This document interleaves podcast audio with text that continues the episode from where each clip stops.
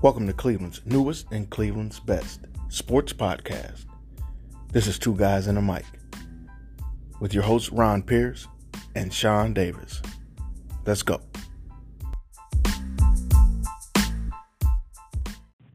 There's an important message waiting for you at the Truth About Child Loss podcast. It's a message of heartache and pain, but also of strength, faith, resilience, perseverance. The Truth About Child Loss by the Christian Jaden Project, available now on Spotify.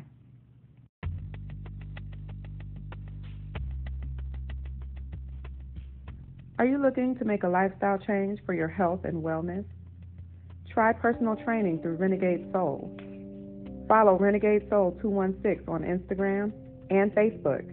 Go to the website www.renegadesoul216.com.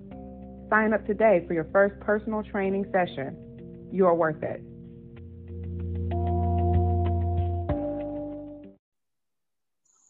Hey, everybody, welcome again to our uh, midweek edition of our podcast.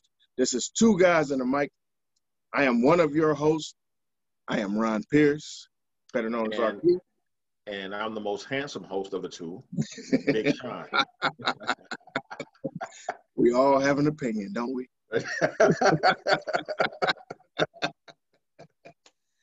Uh, so these weeks are going by kind of fast. You know, now that we've kind of locked down certain uh, certain parameters for our show. So I find myself, and I don't know if, if Sean will agree to this, but I find myself kind of, you know, I'm in spots because I used to work on the road. So I'm used to being gone, home, gone, home. But since it's COVID stuff, I've been mostly at home. Uh, not necessarily, not traveling as the way that I was traveling before. And I found myself getting into comfortable pockets of not necessarily working so hard. But with the show, I've been like surprising myself. Like I'll wake up like, oh shoot, I gotta watch this game. You know, I gotta make sure I see this. I gotta make sure. Are you going through the same stuff, or is it just me? Am I the only maniac over here? no, man, it's same here, man. Um, like I forgot the baseball game was on today, and I was like, well, that's something we need to talk about. So let me go ahead and, you know, turn that on real quick just to get an update and and watch a few innings, and uh, just to let you guys know, um, the Dodgers and Braves are playing right now, fourth inning.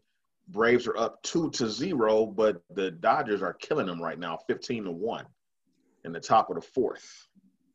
well, So they got to get this win. Uh, if, if you're the Dodgers, and we'll, and we'll we'll get into uh, the Major League Baseball playoffs, uh, the ALCSs as they're as they're uh, traditionally called, um, a little bit later into the show. But we're gonna lead in today because it's a midweek show. It's, it's it's the NFL. So the NFL actually, for the first time in I I think forever, uh, just ended yesterday. That uh, week.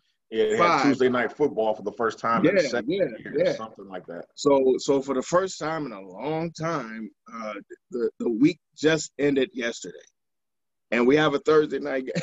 No, no, there's no Thursday night game this week, right? Uh, I don't no, think it might be. They they moved the game to Monday too. They moved uh, the Chiefs and uh, the Chiefs, and I, I so I don't think that there's a I don't think that there's a Thursday night game well, we're about to find out. because of how they had to to to uh, handle the week. I think, but don't quote me because all I do is talk sports. I don't know. I don't know many facts. See, let's see. Uh, you're right. There is no Thursday night game That- this week, that- that's what I thought. That's what I thought. And there's so- two Monday night games. So it's the Chiefs and Bills at five. Oh, okay. the, So uh, it's almost like opening day. It's almost like opening opening week, rather. Yep, and then you Oh. got the Cardinals and America's bandwagon uh, Yeah. Monday night. So All right. even with the lack of a Thursday night game, Thursday, and I think the the the the big thing about a Thursday night game is for us as Browns fans, we traditionally lose ourselves from Sunday to uh, Wednesday. We're angry, we're frustrated, And then somewhere Wednesday afternoon, we start to kind of turn the page. And by Thursday, we've completely forgotten, not, com- not completely forgotten, but we've gotten into a point where we feel like we're okay moving on to Sunday. And as angry as we were, now we're not so angry.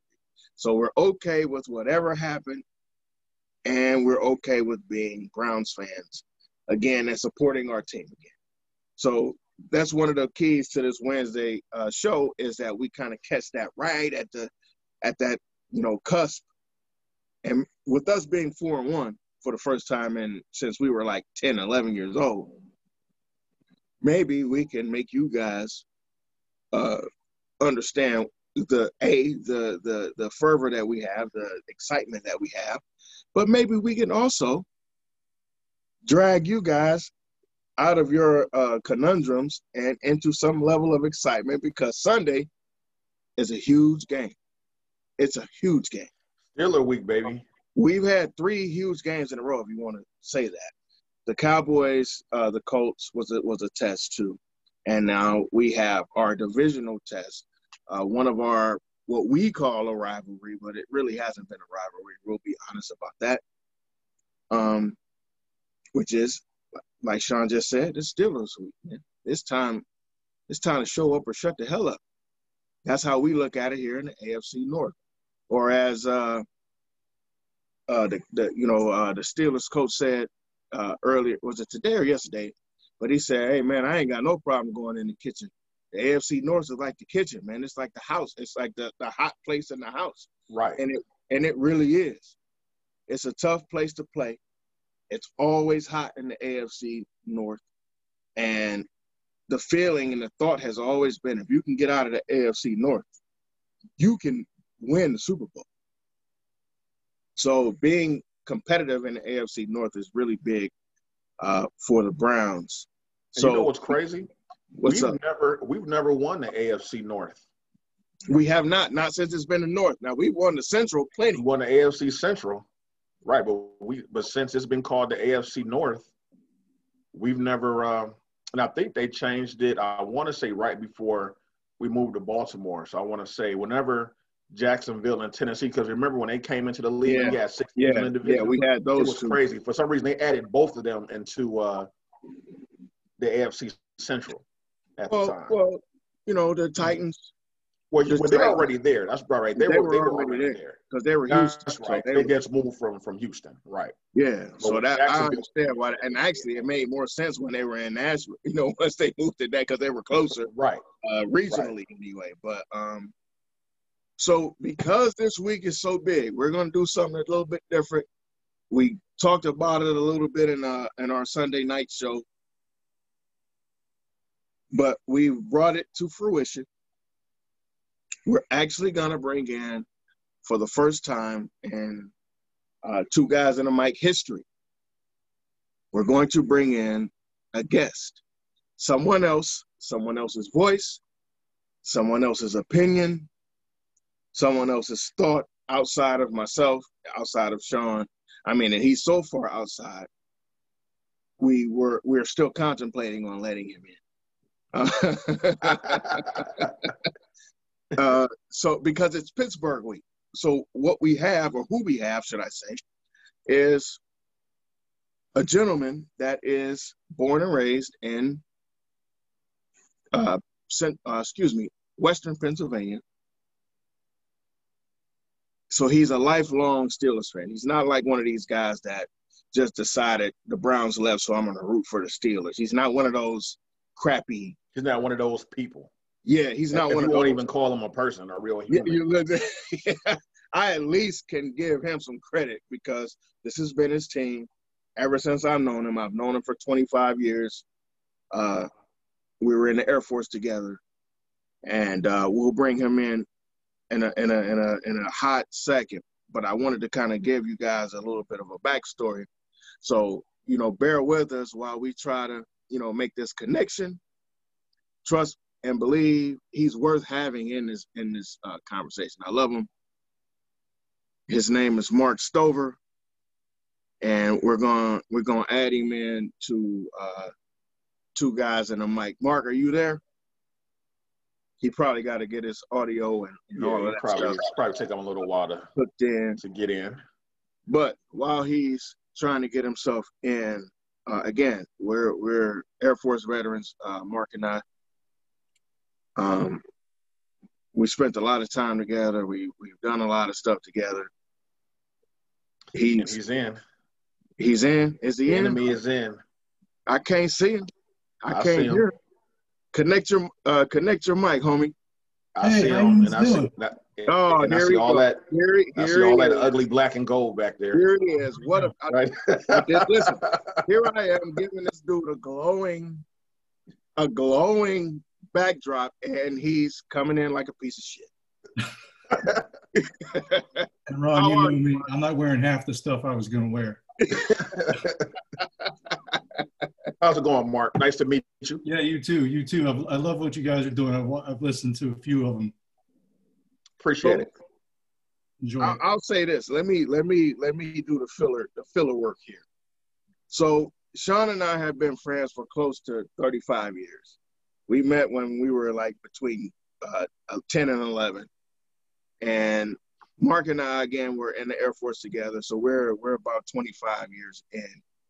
But these two guys are probably my two best friends to me, my two closest folks that I talk to and kind of confide in or whatever. But this is the first time that they've ever been in any circle collectively. And so this is actually kind of special, even though one of my friends is a bigger jerk than the other jerk that I'm. so but uh as we as we kind of get ourselves ready for Browns Steelers week, which is in Pittsburgh, by the way. It's in uh uh whatever the hell that catch up stadium is called. Um It's named after your favorite wide receiver. it, That's a good one. shut up. That's a good one. I hate Yeah. Hines Ward. Uh, listen, don't I we all? couldn't stand Hines Don't, don't we all? But running around with a pot belly, that just smile on his face, Look. killing us. just running the shit out of a route Right. Hey, just you're the ones that brought up Eric Metcalf the other day. I threw up. He- He's probably running a, a punt back in my backyard right now. he he he can't stop running punch back. No. So, as we get into Steelers week, Sean, can you give me your uh, your thoughts as we get ready to go into this game? Uh, some of your pregame stuff. What do you think we need to do? What do you what have you seen uh, in the past four weeks or four games that the Steelers have played? Uh, go ahead with your Um, take. Um, the first thing that I noticed is that Pittsburgh's defense has im- improved even from last year. Man, they had a great defense last year, and they look to be a lot more ferocious um, this year. Um, a lot of team speed um, on that front seven. So um, the main thing is we're going to have to protect Baker Mayfield and make sure that he's comfortable um, in that pocket because I Amen. know um, that Tomlin is a smart coach. So he's going to try to do everything he can to take away our strengths, which is the running game, and put that game in Baker's hands. And Yeah, Baker this year um, has been like a little bit shaky. He hasn't played horrible, but just average. But at some point, um, there's going to come a time when the game has to be on his shoulders. So, and I think this will be one of them. So, need to get him in a rhythm early, um, get some nice quick completions in, and get him into a rhythm, and uh, and protect Baker, man. So that's the main thing. And then two, um, stop Pittsburgh's running game. Uh, they got Conner Snell's been playing pretty well. I think they have a third guy. Uh, Mark, what's the third running back you guys have? McFarland. McFarland. Okay, even when he's gotten in, he's He looked played he played pretty good last week too. Actually, He- Right. He ran he ran decent last week. Right. So um, Big Ben hasn't been able to throw the ball downfield a lot yet with accuracy. So I think they're going to try to, you know, rely on their running game as well. And uh, you know, with their weakness in our defense right now, man, that's definitely something we have to um, be aware of. So those are my thoughts going into Sunday. Okay. Uh, I agree with with uh, with the majority of that. But before I get into to mine, I'm going. I'm going to open the floor up, and I, I may regret this in in a minute, but I'm gonna open the floor up to, to Mark. Mark, I, I want to ask you to give me your take from a Pittsburgh fan, a real, actual Pittsburgh uh, Steeler fans perspective. What do you see going into uh, into this game? What are you guys' concerns, if you have any, for uh, for our team, and what do you have for your team, if you have any? Well, Ron, the interesting thing is, as you know, I've lived here for seven years. I've seen, I've seen more Browns games in the last seven years than Steelers games. I've been to your stadium more than I've been to mine. Uh, you have. You have. So I have a unique perspective on this. I listen. I listen to 92.3 The Fan. Well, that's awful. But go ahead. Well, it can be, but I mean, it, it, it's so I'm not I'm not coming at this from a you know I'm not coming up here from from Bellevue outside of Pittsburgh with no exposure to the reality that is the the ongoing evolution and finally in my opinion progression of Browns football. You guys are in a very interesting situation right now because I texted or I messaged you you're a quarterback away the other day he's the only question mark I got, to be honest with you. He's the only question mark I got. Yeah, could you use a middle linebacker for sure? Are you a safety or two in need?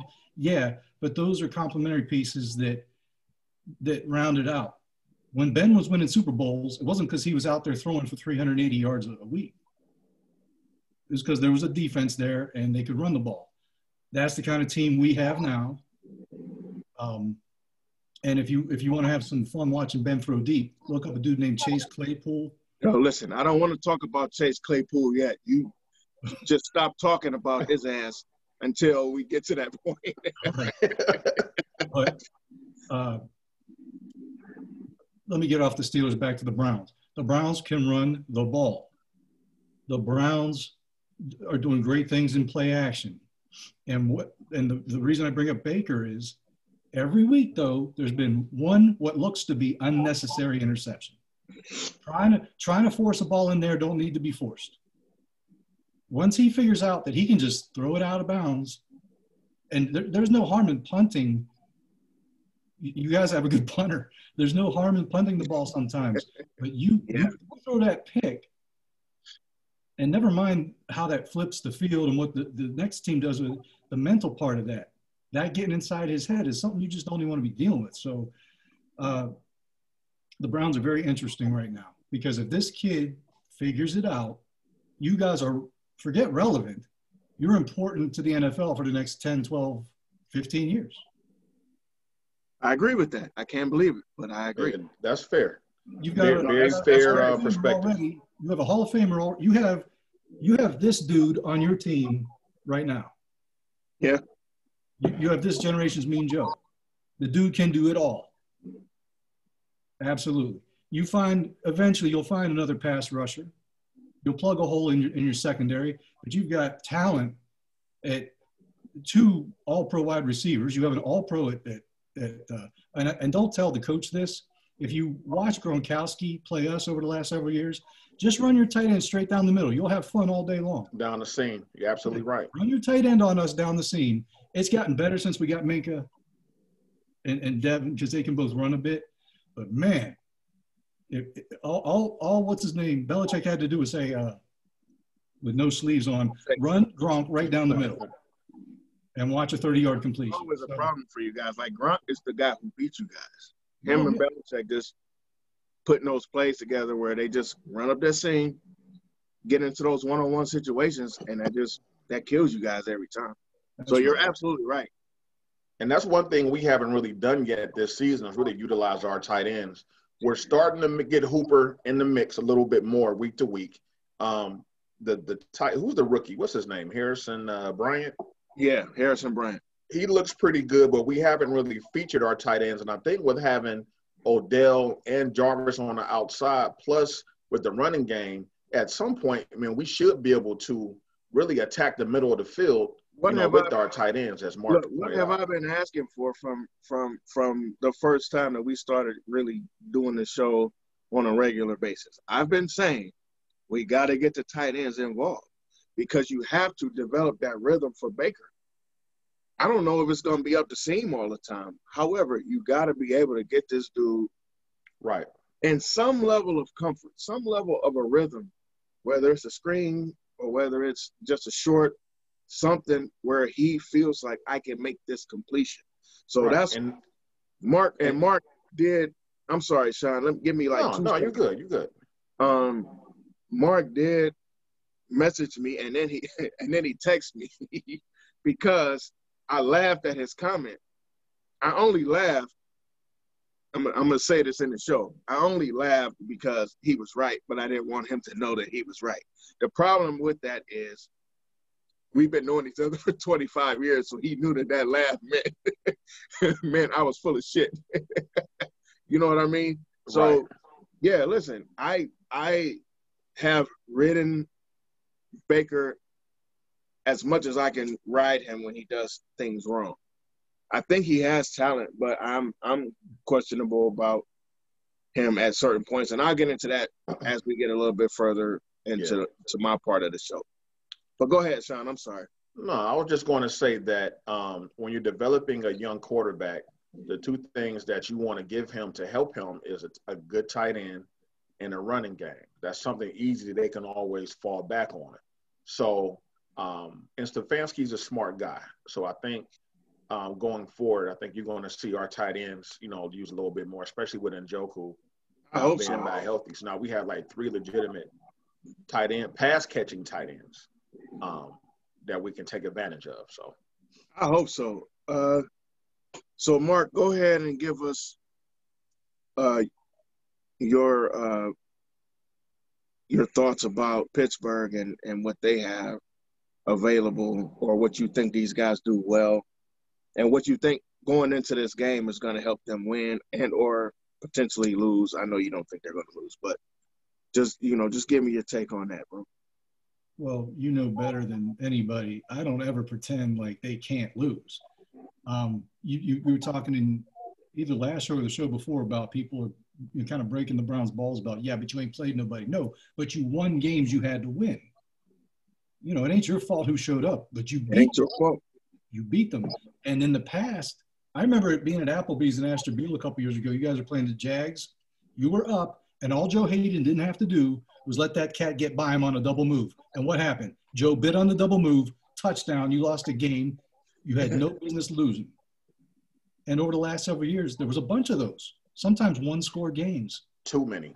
Way too right. many. What yeah. happens? What happens with good teams is they they start winning those games that they have to win, and you know you end up being with 11, 12 wins like that. So it ain't the Steelers' fault that they've had quote an easy schedule either. But in the past, I've seen I've seen Steelers teams lose. Good lord, over the last ten years, if I saw the Raiders on there and it said Steelers by seven and a half, I'm like, we ain't gonna win that game, and haven't most of the time. So the Steelers currently can run the ball a bit, and Ben's only having to throw for about two thirty a week. And if Ben Roethlisberger is throwing for 230 and two touches and no picks every week, yeah, yeah, that's look yeah, that's a problem. That's a problem. I don't need Ben Roethlisberger throwing for 5,000 yards and 30 touchdowns. We didn't win garbage when he was doing that because that meant we couldn't run the ball. And it meant also he has to throw it a lot because the defense is giving up killer points. This is not that defense. This defense is for real. They can, I mean, I, am not dismissing what my man did from Philly uh, running back broke off that 70 yard run the other day. But Hilton, oh yeah, yeah, yeah. That, that, was the only one he had. Yeah, and but had he if Milton if Hilton hadn't missed that tackle in the in the gap, he stopped right there at the last scrimmage. So no one's running the ball on us really. Kareem can. Hopefully he don't. if, that's, if, that's, the key, if Baker's dropping back 40 times, we're, we're going to win that game. And that's what we don't need as a as from a Browns uh, perspective. We do not need. I've said that for weeks. You don't want T.J. Watt and Bud Dupree and and old ass no. Cam Heyward and Stephon Tuitt getting 40 opportunities to go and hurt that young man. because they're good at what they, they're good at what they do. Um, last year, or I agree one hundred percent. Uh, last year, year before last, uh, Mark and I went to uh, uh, that shitty stadium that's right there on the river uh, in Pittsburgh, and let me tell you something. Stephon Tuitt was standing in the end zone, right? We were only about 15 rows off the off the end zone. He might be the he was almost as big as the goddamn goalpost. I don't know if I've ever seen a bigger human being in my life other than Shaq. Like he was huge.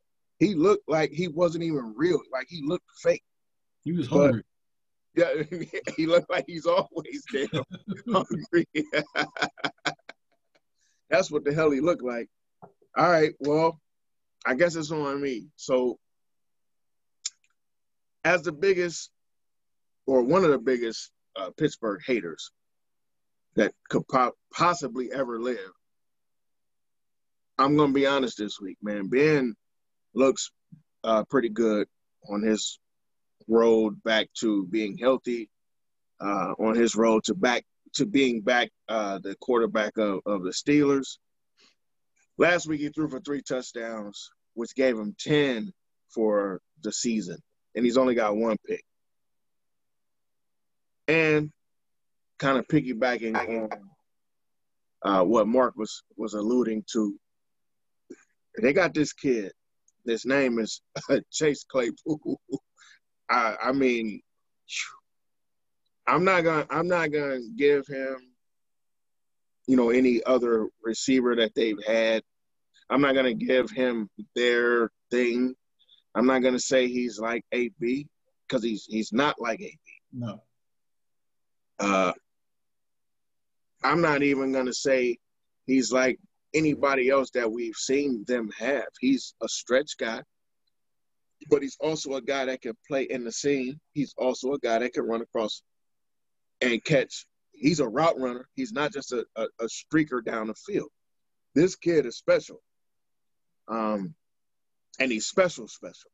Now AB was special, a, but AB's five foot ten. You know, he's my size. You know, this kid has a little bit of size on him, a little bit, and he can catch. He can just freaking catch the ball, and he causes problems uh, for a guy. So you know, we've had issues with our defensive backs. So that's one of the things that I'm concerned with watching that dude run up and down the field. Ben is a smart quarterback. I don't give a shit if he's hurt. I don't give a shit if he's, uh, you know, have hung over.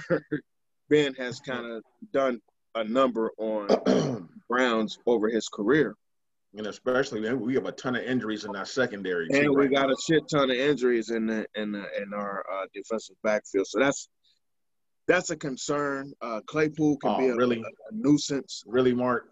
I'm Sean. Just okay. That's all right. That's, that's listen. That's what he did. It's okay. Trust me. This is what this jerk does, which is why he's a jerk. Um, Claypool had like seven catches, 110 10 yards last week and three touchdowns. Ben threw three touchdowns. So who do you think his favorite receiver can or might be coming into this week? Might be Claypool. So we gotta we gotta focus on that kid. Um, and you know if if, if you guys hadn't said it enough, I'll, I'll say it again. Pittsburgh's defense is really really good, like really good again, but they're better than they were I'd say last year, and, and definitely better than they were the year before that. They've always they're so good. You know what? And, and and they're so good that they added five years of Joe Haden's career. Right. He's able to play off. He doesn't have to play man to man anymore. He's a yeah. I was gonna say he's he's a slot guy now. So yeah. he's gone from having to cover the the your number one guy. Because imagine this, he'd have to cover Claypool if he was here. But if he were here, had he stayed here, he probably wouldn't be in a league right now. Right, and plus because Pittsburgh can get pressure with just the front four, Absolutely. he doesn't have to, you know, he doesn't have to, to cover the receiver that long. Here, man, he had to cover the receiver for 10, 15 seconds. and like. wait, and he had to be 10 yards off of. Right. By the way, uh, based on our defensive coordinators. Um, so uh, Pittsburgh's defense is really good. They're second in the league versus the run. Uh, they had five sacks last week, 11 quarterback hits, 11 quarter quarterback hits, which is a stupid number. Uh, and they've had 20 sacks in their in their four games. So again, we're talking about something really, really, really, really, really stupid in terms of numbers. However, I just tend to believe that they've played they've played inferior teams in certain angles. It doesn't take anything away from their defense, and I'm not trying to do that. I'm just keeping things even. I don't know that the, the guys that they played were e- e- equal to them across uh, that that line. It's tough to be equal to them across the line, uh, defensive line towards whatever offensive line they're playing. It's difficult to have a running back that's really that good. But I watched them destroy uh, uh, Barkley, I think that was. Oh, Saquon. Yes. Yeah. So I mean, th- these guys are are legit. Now moving towards the Browns, I don't think that they've seen uh, they being uh, the Steelers. I don't think they've seen an offensive line as good as ours. The offensive line is playing great. Uh, Bill Callahan has done an awesome job putting those dudes together. Um, we're not necessarily road grading guys. We're just doing the technical stuff right. We're getting opening up the right holes for the guys. They don't have to do too much dancing in the backfield. So it's been working. Now, last week against um, the Colts, we didn't necessarily run the way we want to run. Of course, some of that had to do with um, they have a good run. With, uh, Nick, with yeah. uh, I'm sorry, what was that? What you guys have a good run defense, though. I mean, no, no, they do, and and I don't, I, and I'm not taking anything away from them. They they they actually played us really well. However, we didn't have Nick Chubb, and I would have liked to have seen how Nick Chubb uh, sized up versus them. I would have liked to have seen how Nick Chubb might size up against uh, the Steelers. To be honest with you, but I don't. Um, I think Kareem is capable. Shut up. I think I think uh, our offensive line is good enough to allow us to do certain things that we need to do in the run game. Uh, our run game last week, we just were persistent. We we didn't get off the ball like we normally uh, had leading into that game, and I think we're going to have similar problems this week. So I see, having said that, I see Baker having to be a bigger part of the game. That's a bit scary for me, but I'm going to go another way for the second, and then I'll get into that Baker uh, thought. Um, yeah, we just got to stay committed to that run uh, because it's got to be something to slow those guys down. And I also think we got to go short passes a lot too, just to keep those guys off Baker's ass and to keep them out of the back, uh, the, you know, the offensive backfield. Um, again, those defensive backs versus Ben and, and those guys, that just, to me, we're not equipped to handle that. So that just means that that line has to get pressure. We got to get pressure. We got to pressure Ben. We got to get in Ben's face. We got to knock Ben down. We got to, you know, we got to create a ruckus in that offensive backfield. We cannot just sit back and hope that a Hall of Fame quarterback that's actually had time and is actually playing well right now is just going to all of a sudden not play well because he's playing the damn Browns. You know what I mean? Like he's going to have to uh, defensively. We're going to have to. Joe Woods. Joe Woods is going to have to crank those guys up and get them together. Joe Woods, by the way, for those of you guys who don't know, is the Browns' uh, defensive coordinator. He's going to have to dial up some shit We've played we've played good. Even in, even in those situations where we didn't necessarily think that we were going to play good, we've played good. So we have to play even better um, going into this game. I mean, we lead the league in in uh, turnovers, takeaways. We got uh, 12. Myles Garrett is a, as Mark pointed out, Mean Joe Greene. He's a goddamn animal. Um, he can, you know, take on two or three guys However, we're going to need some from Olivier. We're going to need some from from Sheldon. The Browns have to be creative going into this game. Now, my last point is Baker Mayfield. He's gonna he's gonna have to make a play, or two, or three. He's gonna have to make a throw, or six. he's gonna have to be better than we've seen him be. And I agree with Mark. I don't like agreeing with Mark when it comes to sports, but he's absolutely correct uh, about Baker. Baker's gonna have to make, I think, in this game, he's gonna have to make a play. And Baker is awful in the fourth quarter. You know what? I don't mean to interrupt you, but let me ask you this because this is something that's been on my mind. What do you think has led to Baker's lack of confidence? Because when he came in that game, was it a Thursday night game against the Jets and made his debut? He was full of confidence, wasn't hesitated, letting the ball rip, good accuracy, um, and he played that way the rest of the season. Now, when you go back and look at those numbers, there were some games where he was low inaccurate, where his completion percentage was maybe just above 50. But he always kept that that edge, that confidence when he knew that he could go out there and win a football game. And all of a sudden last year, you know, with Freddie at the helm, he never looked comfortable. He didn't look comfortable all season. I can't remember one game where he looked looked confident. Even, even in some of those games we won, he didn't really look right. This year, you've seen flashes of the confidence, but it's not consistent. The Cincinnati game, you saw him look confident. The first half against Indianapolis, you saw him look confident. The other games were kind of, um, you know, um, touch and go. So, what do you think is the main reason why Baker doesn't have the same confidence as he did in 2018? Uh, I think it's a kind of a layered situation.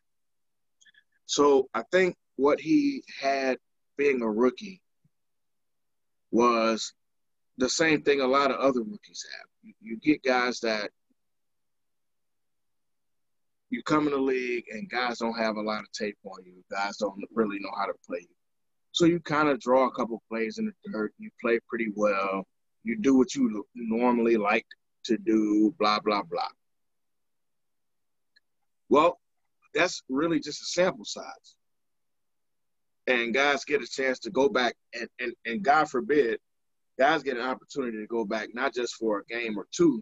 These guys get, you know, eight, nine games of tape and an off season. to figure you out. Now, you felt like, as the quarterback, if you're Baker, you feel like, oh, I did great. Now, you know, like I know, when Baker came in to camp last year, and when Baker came into the season last year, he was fat. True.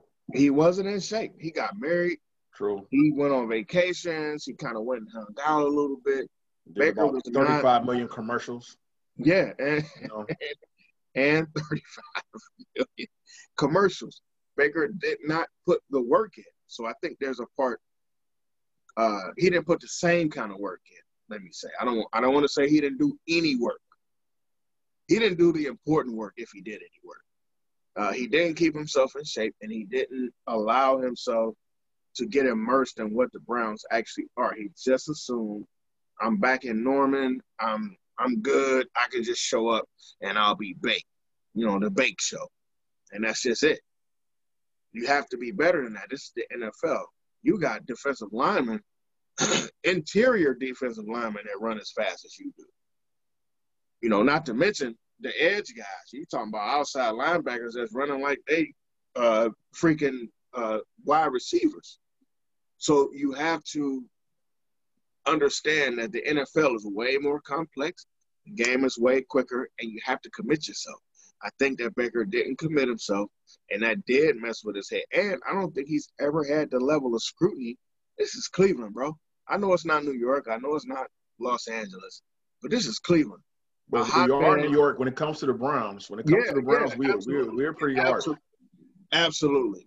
Absolutely. We are New York when it comes to football.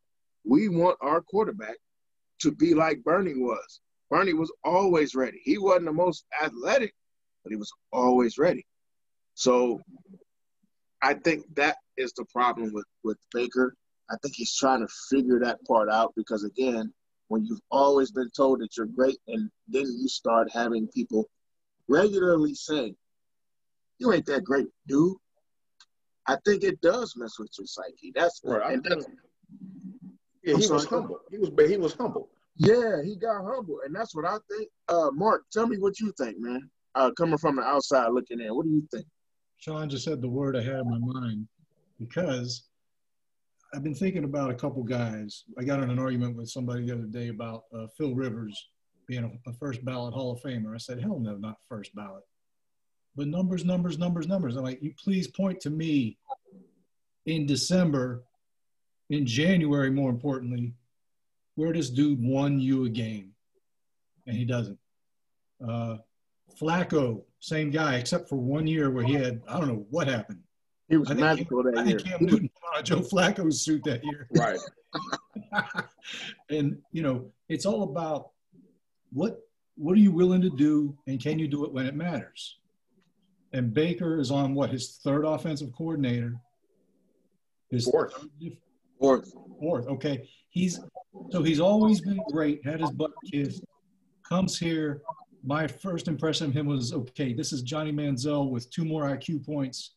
Watch me. I'm telling you, he's a better quarterback than Manziel in every way, without question. He's the best quarterback. He can he can he can throw it deep. He can throw it. He can throw a dart. He can he can run. Not you know he's not the fastest dude, but he can definitely run. He can Mhm. extend plays. He can do everything. But now it's good. How bad does he want to work for it? And if he's if he's going to be the hardest working dude you got, you guys have a great situation ahead of you. But he's got to he's got to want to be. That was what made AB great for us. He was the hardest working dude we had until he lost his mind. If Baker is willing to be studying, you know, just just be studious with it, work hard, Yep. Figuring that kind of stuff out, uh, and and and figure out how to win games late. Figure out how to win games you shouldn't win. Figure out how to be in games. Yeah. You know, I, will- I you know I'm, I'm talking like a homer, but I got to I had the blessing of watch Ben for 15 years or whatever it's been, and he's fat, and He know, is. Yeah but However- what, but what that dude has done for me over the years is I don't panic in games when we're down. I just don't panic because we've seen it too many times. You and I have been to those games. I was just look. I was hoping that you weren't gonna bring that. You Shit. know, six. we were in the Too many games, man. I was hoping that you Yeah, were not too gonna many bring games. Parker game. There have been games he made me sick to my stomach in the fourth quarter. He always pulls a play. You can't sack him in the Listen. fourth, and you know he's going to do something. He's going to make a big play some at some point in that fourth quarter to At pull that some game. out. point, you know. At some point, you know he's gonna do something. I mean, we were we were at a game that the Browns, uh, Mark and I were at a game. The Browns were winning the entire game. I wish I was lying when I'm when I'm getting ready to say. I wish I was lying. We were up like 13, 14 points in the in the second quarter, and Mark was like, "Okay, all right." So then we score another touchdown. Now we're up like 20 points. Everybody around him's going berserk. He's like, it's all right. We, we still got time, right? It has rained. It has snowed. It has sleeted. It has hailed. I'm not joking. I had a pocket full of water in my coat. Like I, it was all kind of crazy in the stadium. The drunk dude. Remember the drunk dude wanted to fight me. The drunk dude, the drunk, which is a lot of drunk dudes, so there's, it's hard to decipher. It was the man. However, Mark just kept this kind of retarded, like, nope, I'm good. Nope, nothing's happening. I'm okay. And Ben Roethlisberger in the fourth freaking quarter, coming towards us, by the way, threw three touchdowns and 210 yards, I think. I In the remember that fourth- game. freaking quarter and won the game. game. I could not believe it. That was And also a game where, where they had a phantom roughing the pa- he threw an interception, and Yep. because we blocked them on the return, they called a roughing the passer and gave the ball back. I've never seen that call before that game, and never seen it since. Ain't seen the sense. Another They right. make them up for the Browns. You know They, how they make up rules for the Browns, man. I was, That was- in- ah, Look, that That was one hurt. also the game that I got peanuts thrown at me, uh, pulling into uh, the parking lot. Am I correct, uh, Mark? That's right. They, they, I was driving and I'm wearing this, and uh, they took the money and they yelled peanuts, and then they repeated it down the way peanuts, and I'm like, what's that? And, and she's like, you'll see. And when we turned the corner because of me, they covered my car in peanuts. And Hard shell peanuts, not just regular peanuts. they don't even, Full they didn't even shell peanuts. And I had the window down. I'm like, no, I'm a Browns fan. And they were throwing them at me like, yeah, well, you brought his ass. Yeah. They just, like, it was all bad. all we could do was laugh because, you know, I'm dumb, but I, that's Cleveland fans for you. I know how to act in Cleveland. Right. and it's mild now. It's nowhere near how bad No, I it didn't like the that. whole It stadium. like. It's, It's, not like nothing that. like how it was. And if you remember the next year, this is Romeo Crennel, Derek Anderson, I believe. You guys were up 20 to 7 or 20 to nothing. I was driving to Omaha. I had to listen to this game on on uh, XM, right? You were listening to Sirius, on yeah. XM, right? and similarly, I'm like, I was I was annoyed that they were down that much, but I'm like, all right, you just you, you don't you you don't panic when you've got a quarterback like that because he's shown you time and again he can handle it. And Baker can be that because he has the arm strength, he has he's got the tools. You'd He's like got to the ability too. higher, but Just needs to get the confidence back. It's got to but be in what- his head. One He's thing I got. he- observed, Go ahead, I'm Sean. saying, so one thing I observed, it seems like Stefanski is treating Baker like he's a rookie. Um, with, the, with the new system, because I noticed like when when Big Ben's rookie year, um, also Russell Wilson's maybe first two years, they didn't um, put too much pressure on those guys to make plays. They relied heavily on the run game as they learned the system and then became better passers later. And I think that's what he's doing with, with Baker, saying, hey, you know, we know this has been your fourth head coach and fourth coordinator in three years. His head is probably swimming, probably trying to simplify the game for him right now, um, and you're utilizing your strengths. So, I so that's kind of what I'm seeing from Steph. He's kind of treating him with kid gloves without making him a game man. I don't think he's making him a game manager necessarily. Yeah, I don't But I, think don't so. think, I think he doesn't want to put too much on his plate with a new system. And I think as the season goes along, you may see different um, plays in the repertoire start to come out as Baker gets a little bit more familiar with the offense and gets more comfortable with those guys. Because even with that being said, you know, the roster has been changing um, over the last few years too. You know, you have a few mainstays, but you're still adding different pieces and parts and along with the new system. So I think it's going to take a little bit of time for him to, um, you know, get comfortable. I think so, and I and I I uh I agree with that sentiment. I actually, you know, I agree with what Mark was saying as well. Like at the end of the day, I mean, the, the best players that I've ever played always put in the work. I don't care what sport it is. Mm-hmm. You know, it, uh, from football to basketball to baseball, all all of our major sports, also the NHL. The guys that uh, I just read an article earlier today where it said Jimmy Butler was in the gym today. Greatness is made in the gyms and in the practice. I know uh, Allen Iverson was great, and, but he didn't want to practice. That wasn't what he was saying. I know what he was saying. I've seen him talk about that since. However, everybody gets this idea of why why do I need to practice? Why? Listen, you have to put the work in.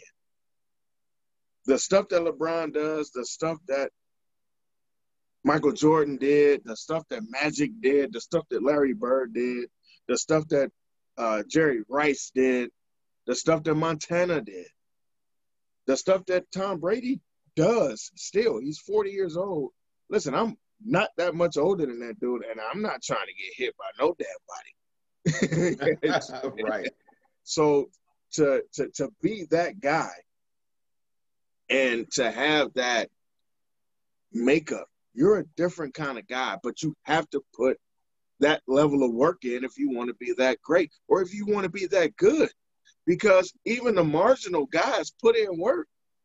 So you can't just go home and sit for two months, three months and think, oh, I'm I'm good.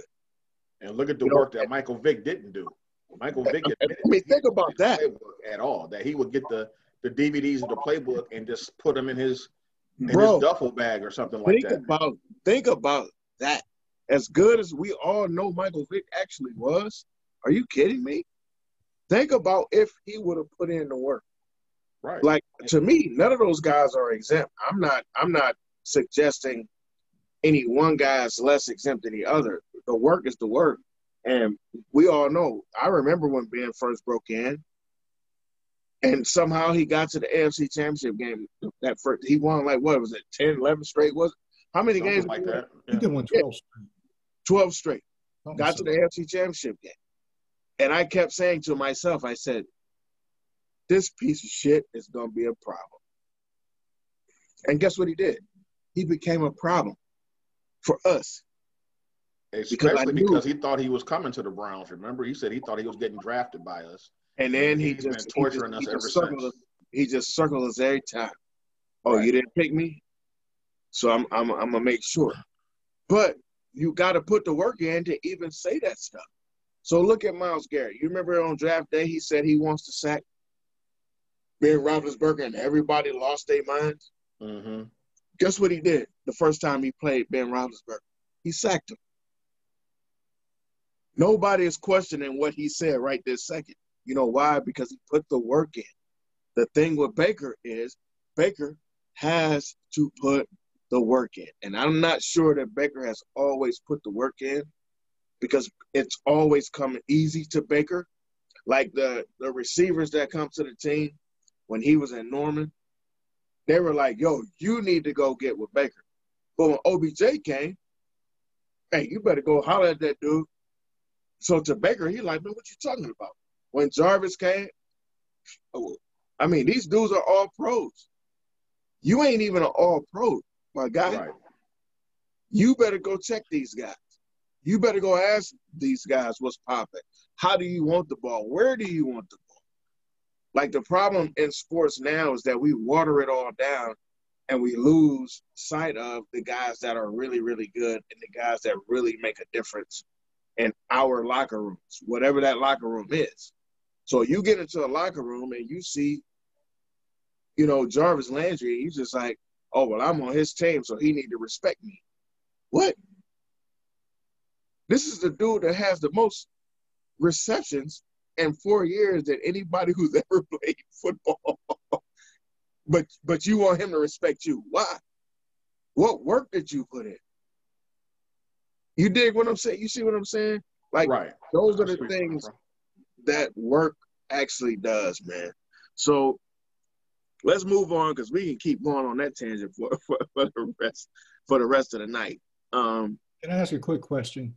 Uh, go ahead. How many times have you watched a replay of Derrick Henry tossing tossing Norman? So my, my first my first recollection of what happened because I was in the car. Mark texted me yesterday, uh, last night. I'm in the car, and he texted me, "Did you see that?" Now again, this is 25 years worth of a relationship.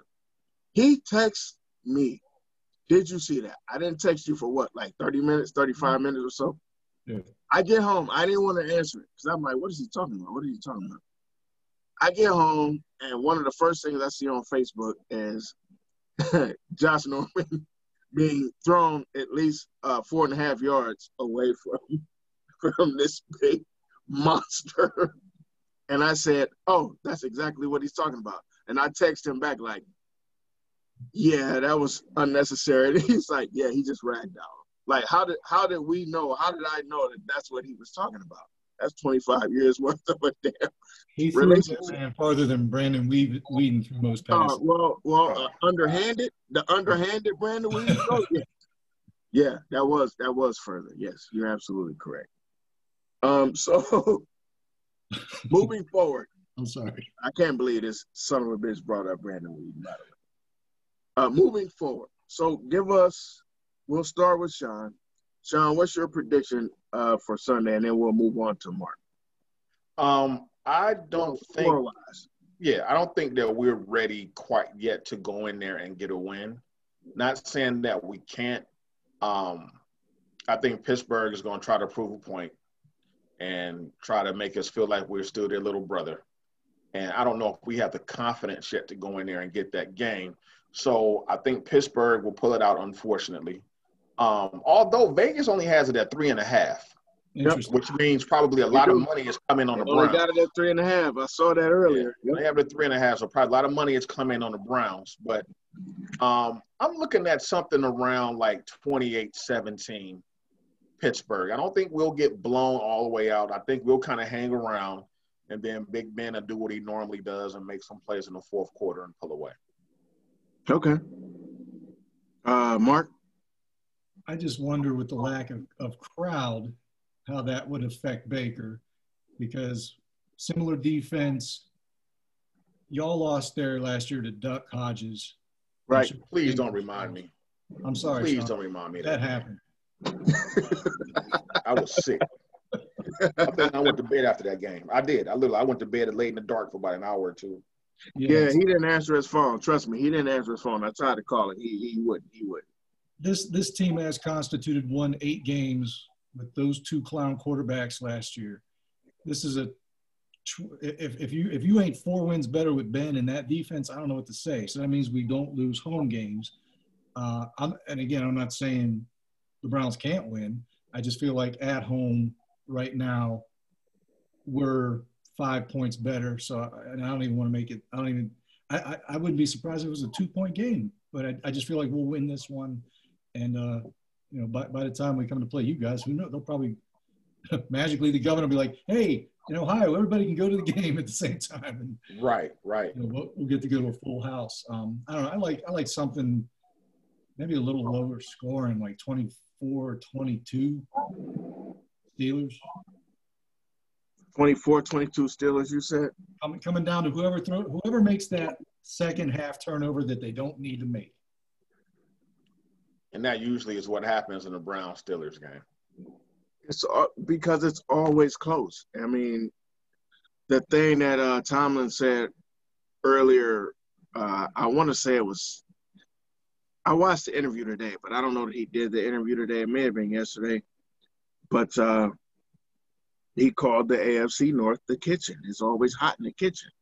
You have to be prepared to play in the kitchen. So uh, I agree with Stover that it, I don't see it being a high scoring game. I actually predicted it. I mean, high being high, high. I predicted it to be 23 21. Um, however, I'm taking the Browns. Uh, am I a homer? Sure. I don't give a shit. Um, but I think, and I and listen, and you know the scarier part is as I listened to Mark talk about the Steelers uh, last year, like that's that's a sentiment that I didn't put into my pick, to be completely honest.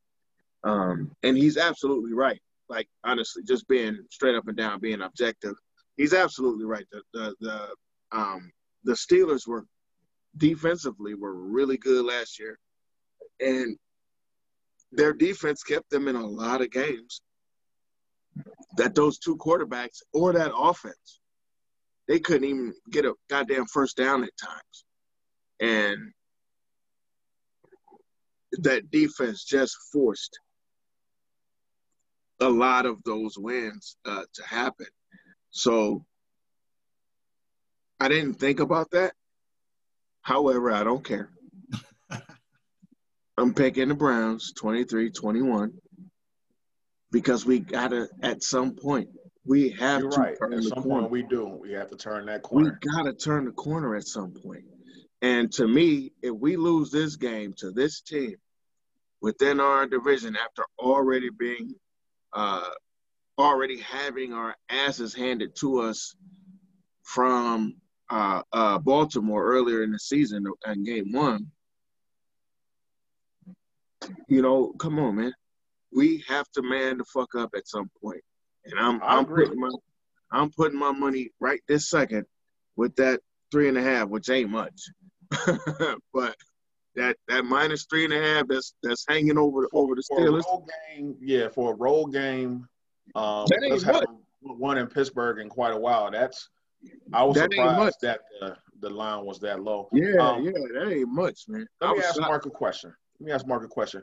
Um, how does the city of Pittsburgh feel about the Brown Steelers rivalry right now? I know that Baltimore seems to be your number one rival, but traditionally, the Browns have always been the Steelers' number one rival. But how does the city view um, the rivalry at this time? So guys our age, okay, the first game my dad took me to, Three River Stadium, 1989. Browns, what was it, 51, Steelers zero? One zero. Oh yeah, I remember that game. Stupid ass running in. that was my first Yeah. game. Wow. Uh, yeah.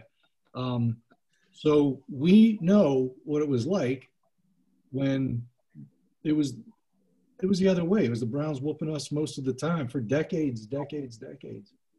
Um, the younger folk, all they've seen is, oh, Cleveland has a football team now. Okay. Oh, dummy! Learn, the history of football. Greatest football player ever lived played in in Cleveland. Uh, go see his statue and, and bow down. Um, so guys our age, maybe late 30s and older, they know better. And the younger kids don't have any appreciation of it. So when you repeatedly beat someone like that, you, you have to consider the circumstances. Why is it? Right. They can't, they, they won't even allow themselves to have any continuity. It, be, it becomes a, a self-fulfilling prophecy of, and really, Haslam was a minority owner in the Steelers. We thought Yeah, he was yeah. paying attention. Like I would accidentally shut up and watch, watch the chief, and then his kid, and then his nephew. Hey, here's what you do: you hire these people, leave them alone to do their He job. wasn't listening. Listen, he was running that like he was running the pilot J, man. Yeah, he had to get his mitts in on everything. So, right. so watch. And that's it. one thing I'll give Haslam credit for. Now I haven't heard a peep out of him all season. well, that's the best thing that's happened. Honestly, Yeah. uh, him being out of the way might be the best thing that that has happened because I, I now and I'll give you a little piece of. I know how Mark Mark generally comes to Cleveland. I mean, and I ain't talking about he comes to Cleveland and he's like in a in a you know like a a nondescript jumpsuit. The first time we went to the Browns game, this dude had on Steeler gloves. He had on like Steeler boots, and he he kept saying, "Oh, I left some more Steeler shit in my car." I'm like, dude, what is your issue? so we go to uh, Pittsburgh uh, last year, year before last, and I I was dressed in my in my Browns garb, and legitimately, I'm not joking. I may have been the only Browns fan in that damn end zone. I may have been the only Browns fan in that end zone. But I gave grief as much as I got grief. And the Steeler fans, as much grief as they gave me, they were actually pretty uh, in terms of the of the rivalry. I got booed when we went to breakfast. Am I correct, Mark? You remember that? I got booed when I went to breakfast. Rightly so. Uh, I got booed at breakfast the entire time because I had on all my brown stuff. Um, we got booed at the uh, at the tailgate when we walked up, except for when we met up with Mark's friends. They didn't boo me. They they fed me. They gave me beer. Everything was good. Um, and then when we got into the stadium, it was okay until I started standing up and cheering because we were winning at some point in that game. Yeah, And that, I that whole first quarter, that whole first quarter, we couldn't complete a pass. Yeah, yeah, it was it was it was it was kind of an ugly game for the Steelers, but I was standing up every completion. I was standing up on every first down. I was standing up on every good defensive play. So as the game carried on and as the Steelers got their momentum going, you know, I, I started getting grief. There were people asking me to give me their hat, give me my hat. I owed them money. I mean, it was it was not cute. so, but that that lets me know that uh, the possibility of the rivalry that can be, it exists. It's there, and and those were older fans, like Mark was kind of alluding to. I don't know that I encountered a lot of younger fans. I encountered a lot of guys that were close closer to our age, and they were giving me the most grief. Like they couldn't wait. They were like, "Where you going? Are you leaving? You can't leave yet. You stay here." I'm like, "Dude, relax." you know, like I'm high fiving people on the way out. All right, we out, we out, we out. It's all good. But I think that rivalry, in terms of how Pittsburgh sees it. I think mm-hmm. they're gonna give everybody grief that comes to their stadium. To be honest with you, but you know why we won it? Huh? The one with the Ravens is contrived. They stole your team, moved it down there, and right away they were good. We were like, the Browns all of a sudden are good. They're not in Cleveland anymore. Ray Lewis is tackling everyone on the planet my someone that's basically my uncle won the Super Bowl with them as quarterback. you know, it was just it was such it was such a hard time. And I remember because we were in Alaska. Uh, yeah, yeah. You remember? You remember? I didn't watch that Super Bowl. You remember that? I was like, man, no, I'm not watching that. I couldn't watch. It was two Super Bowls in history that I didn't watch. I didn't watch the Ravens Giants, and I didn't watch the Steelers Cowboys and you were so pissed off at me for not watching that Super Bowl because you wanted me to come to your party. I'm not coming to that stupid party. You you needed to be there only so you could see a 35 year old grown man with three kids, not me. This is one of our sergeants, Sean. Oh yeah, he's from Pittsburgh too. He when when O'Donnell threw that second interception, he stood oh. up on the coffee table, hors d'oeuvres, drinks, and all across. Wow. Yeah, that's the game that I always accuse Neil O'Donnell of throwing. He, he might have thrown that game. However, Mark, he threw he threw two interceptions to uh, Larry Washington and exact Larry Brown. Larry yeah. Brown, right? Larry Brown got hey, him listen. paid and never heard from Larry Brown again. He went to the Raiders and stunk. That's right. Listen, Mark used to have a Mark Malone jersey uh, when he was a kid. Stop it. Arguably, maybe the worst starting quarterback in the history of the NFL. Mark Malone was garbage. He's trash as a as a commentator. Yep. And he had a Louis Lipps jersey back in the day. You know what Mark Malone and Larry Bird had in had in common? They were white. What Mark Malone and Larry Bird had in common? I said they were white. That was oh, it. Besides that, that was it. they, they that was it. The bounce pass. right. Look, that was it because Larry Bird was great. yeah. Mark I'll tell you what. I'll tell you what. I love Mark Malone because I knew the Steelers had no chance of winning while he was at quarterback. Right. No chance. Listen, this dude, Mark Malone was awful. So listen, guys, uh, we're gonna close out this segment, man. But I, I, I have to shout out my guy, Mark Stover, for coming in. This isn't his arena per se. However, one of the reasons I brought him in is because he's always had an acumen for sports. He's always been very objective. That's one of the things that I prefer uh, in the folks that I that I confide in in terms of, you know, these are guys that can tell me that I'm wrong. These are guys that can tell me that I'm way off base. So I appreciate. Which happens a lot. Get what? story for another day. Shut up, fool! Ain't nobody talking to you. So I so I appreciate uh, your time, Mark. I appreciate your time away from your family. Please uh, kiss your entire family for me. Hug them. Let them know that Uncle Ron loves uh, the kids. Appreciate you, bro. Yeah, man. Yeah, thank you. It was a pleasure talking to you. Tell Sam and the kids hello. We send our love and uh, let's let's get together before after one of these games and kill some chicken wings like we used to. Well, can we get them from from Hooters? Wherever you want. That? Whatever you want to do. do they have a Hooter, uh, Hooters, a Hooters out your way uh-uh. by chance? No. Oh no, I'm I'm sure they got a place where there's some. Oh, there's a place.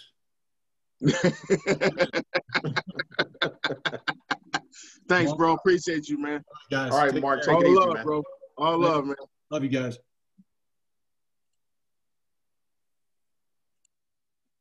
Appreciate that, man. That was dope. Yeah, yeah. That was dope. We'll definitely have to do that again, man. We got to do was that good, good to have Like have a different perspective on things. yeah, just a different angle. You know, somebody else to bounce stuff off of. I like that. I think that I think that worked out well. Um, I think he stayed in his pocket like we like we like we needed, and uh, I, I just I just I appreciate his take. Like he tends to always.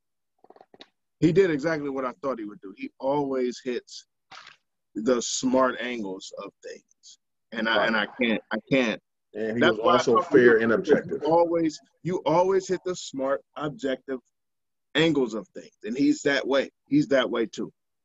So um, while we're on the NFL, and now that we've moved past uh, the Browns Steelers uh, matchup. By the way, I don't think I said this, excuse me, earlier, but today is our midweek show slash showdown because of the Brown Steelers.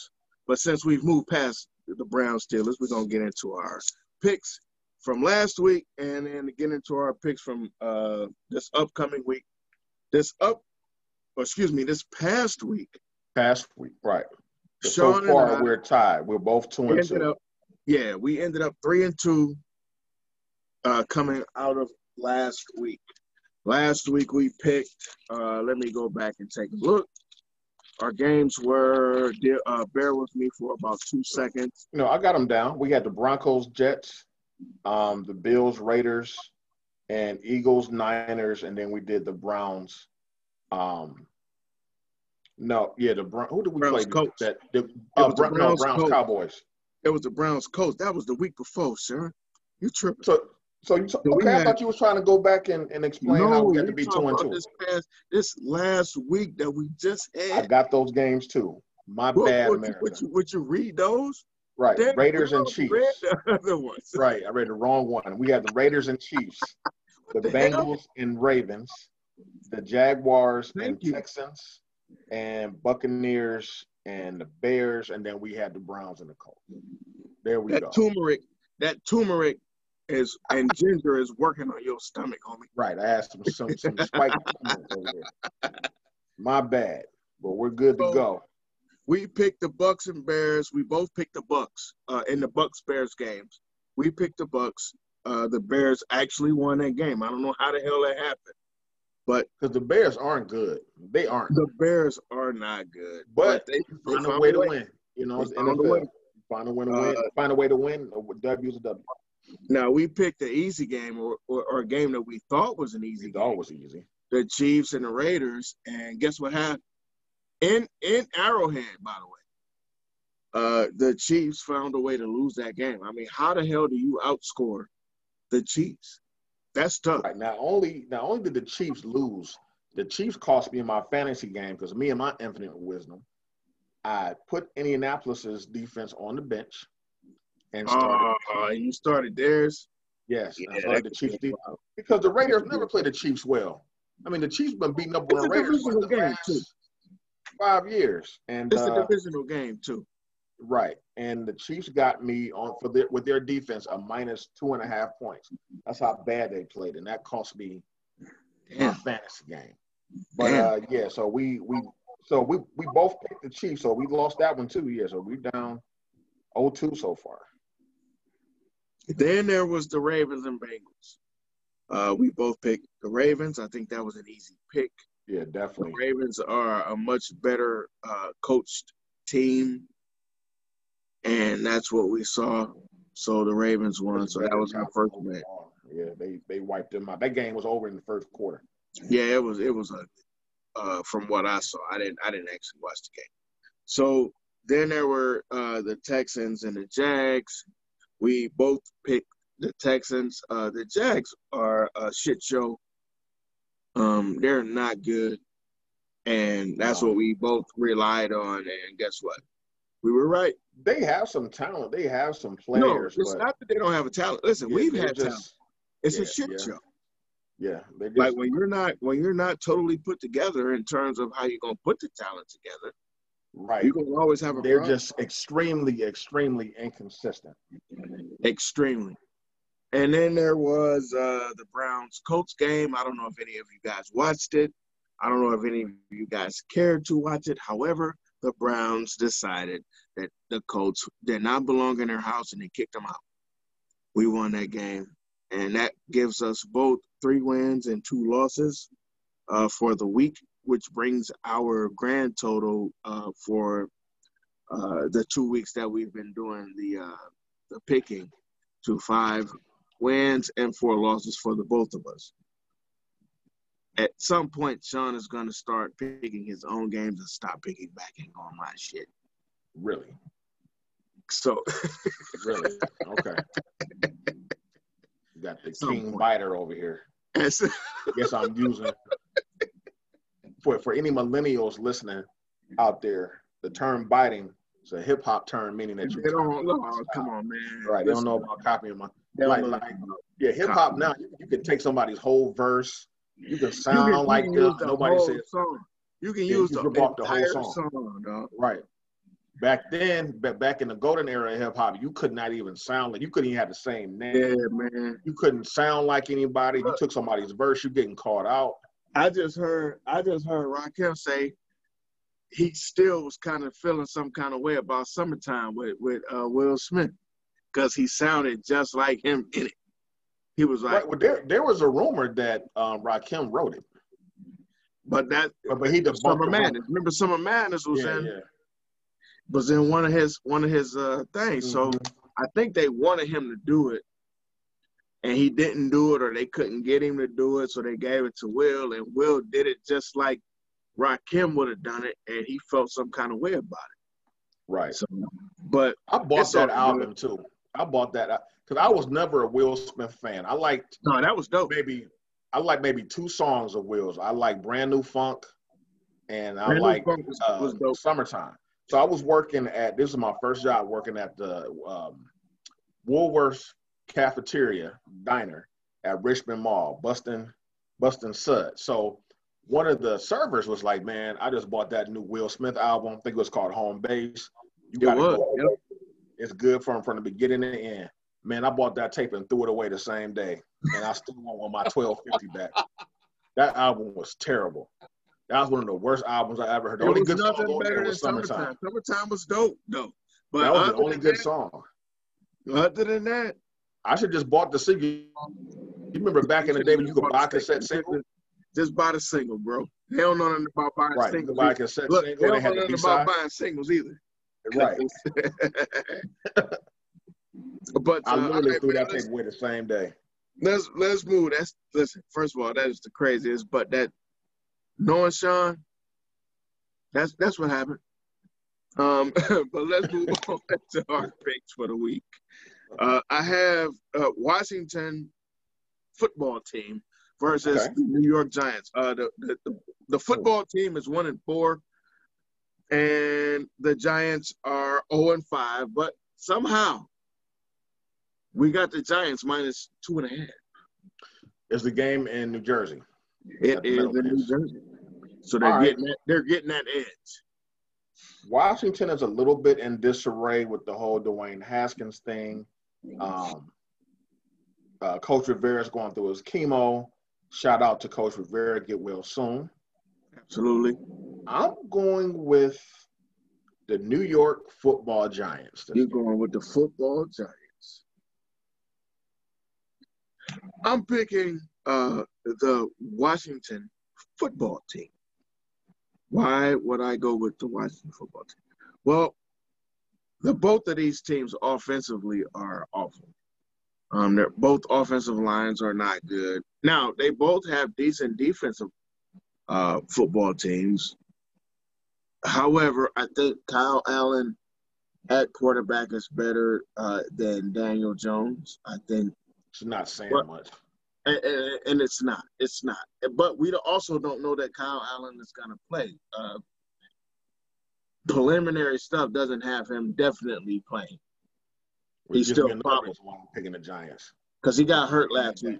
So Yeah, if, if Alex Smith plays, I could easily change that in my thought process. But I'm gonna just stretch out and suggest that the the the uh, football team, uh, the Washington All football right. team, is gonna uh, win that one.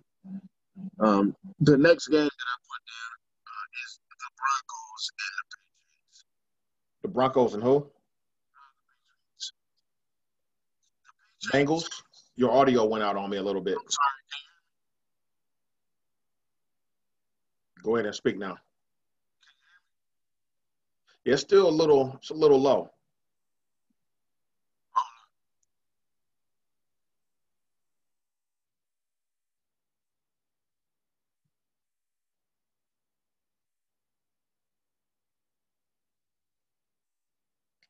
And now you're freezing on me. So it looks like we're having a few technical difficulties, and I'm sure RP's in the process of getting everything together.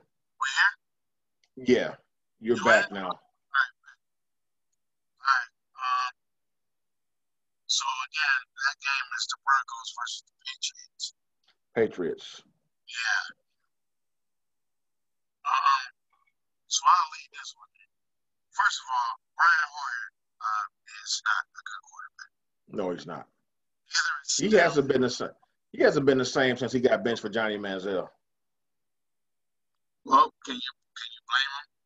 Yeah, I mean he used to be serviceable, you know, but now. Yeah, yeah. I don't know if he was serviceable anymore, bro. Like, I just don't. I don't see him the same way. Uh, Stidham is the is the third string guy because Hoyer got hurt in the last game and he stinks too. Uh, they're both for the Patriots. I'm not sure when Cam is coming back, but I'm I'm certain that it'll probably probably be another quarterback starting. because you have to when you, once you get put on the injured reserve, you have to sit out at least three games. yeah. So, So, yeah, so he's still It's probably going to be Hoyer, but the Broncos are in a worse spot, to be honest. So, with the Patriots being at home, with them having Bill Belichick, I just expect the, the, the, Patriots to pull that out. Ain't it crazy to have a guy that you almost can't bet against?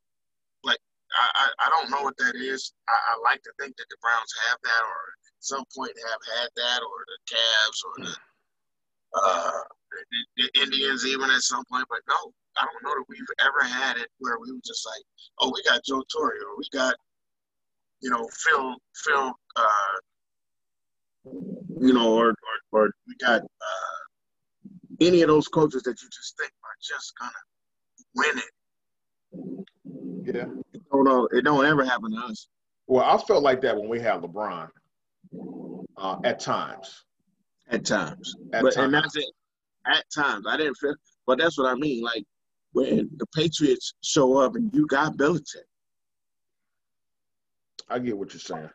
When when when the Lakers showed up and they had Pat Riley and Magic, you just felt like you ain't winning that game.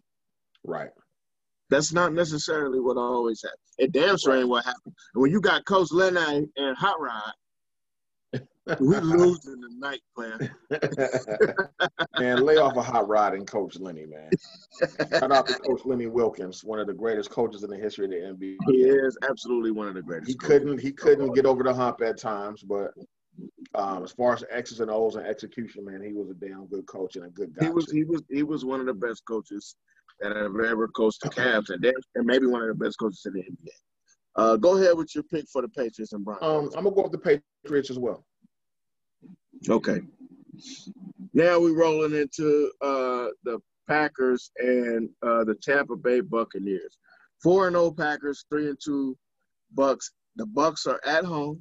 The Bucks lost last week, uh, but they also lost one of their uh, best defensive players, or their def- uh, uh, their defensive tackle. Aaron Rodgers is looking like Aaron Rodgers. If you can, you know, if that you know, moves you any one type of way. Um, Yeah, he looks healthy, man. He's he's uh looks very looks healthy, and He he looks ain't being put on his ass, by the way. right, and he looks like he has a point to prove, man. He's playing with a, a huge chip on his shoulder, And because of that, I'm going with the Pack. I'm going with Green Bay. Uh, I'm going with Green Bay as well. I think that's a game that is, uh, especially without the crowd, I think that that could be a game that they uh, can pull out. In our in our uh, fourth game, we have the Cowgirls versus the Cardinals. The Cardinals are three and two with uh, uh, Kyler Murray as their quarterback, and then you have the two and three Cowgirls with the Red Rifle. Yeah, Andy Dalton. Andrew Dalton. And that game is in Phoenix, right? So I think it's in. Uh, I think it's in uh, in Dallas. I could be wrong. Let's see. Do the do the research, homie. I, I looked it up. I thought I, I may have written it down wrong, but I have it down It as is, you're right. Dallas. It's in Dallas. You're correct. It's in Dallas, but Arizona is favored by two. Um, I'm going to two. go with the Cowboys. They're favored by full two. Two points. The I'm Cardinals. the Cowboys. Um, the reason why I'm going with the Cowboys is now that Dak is, is hurt, everybody's written the Cowboys off. Um, and they probably are as far as being a Super Bowl contender. Um, but Andy Dalton is not a complete bum. He's a veteran quarterback.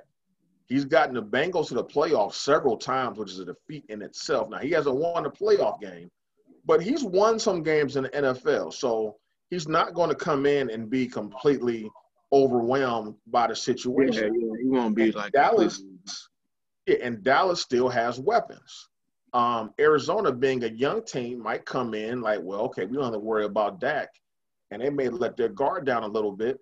Also, I feel that Dallas is going to be a little bit desperate, even though they won that game last week. Um, their division is weak and it's still for the taking. So you're at home. Um, you lost your last home game when the Browns came in. Um, you have a point to prove. You want to prove that you can win without Dak Prescott. So I think that the Cowboys are going to show up on Monday Night Football. Andy Dalton is not going to have a great game, but he'll have a good game. And um, I think they'll go ahead and pull this game out. Well, you're right. Andy Dalton isn't uh, the worst quarterback that's ever played football. However, he's awful. Um, I hate him, and I probably always hate him because he used to be a Cincinnati Bengal. I won't let that go. Like it's not his fault that he got drafted by him. However, now you're just marked for death as far as I'm concerned. uh, and he stinks, by the way. Um, that said, they do actually have weapons outside of him. The game doesn't rest on his arm, uh, which is good for for Dallas. I don't know that the Cards can stop Zeke. Zeke actually looked pretty solid last week.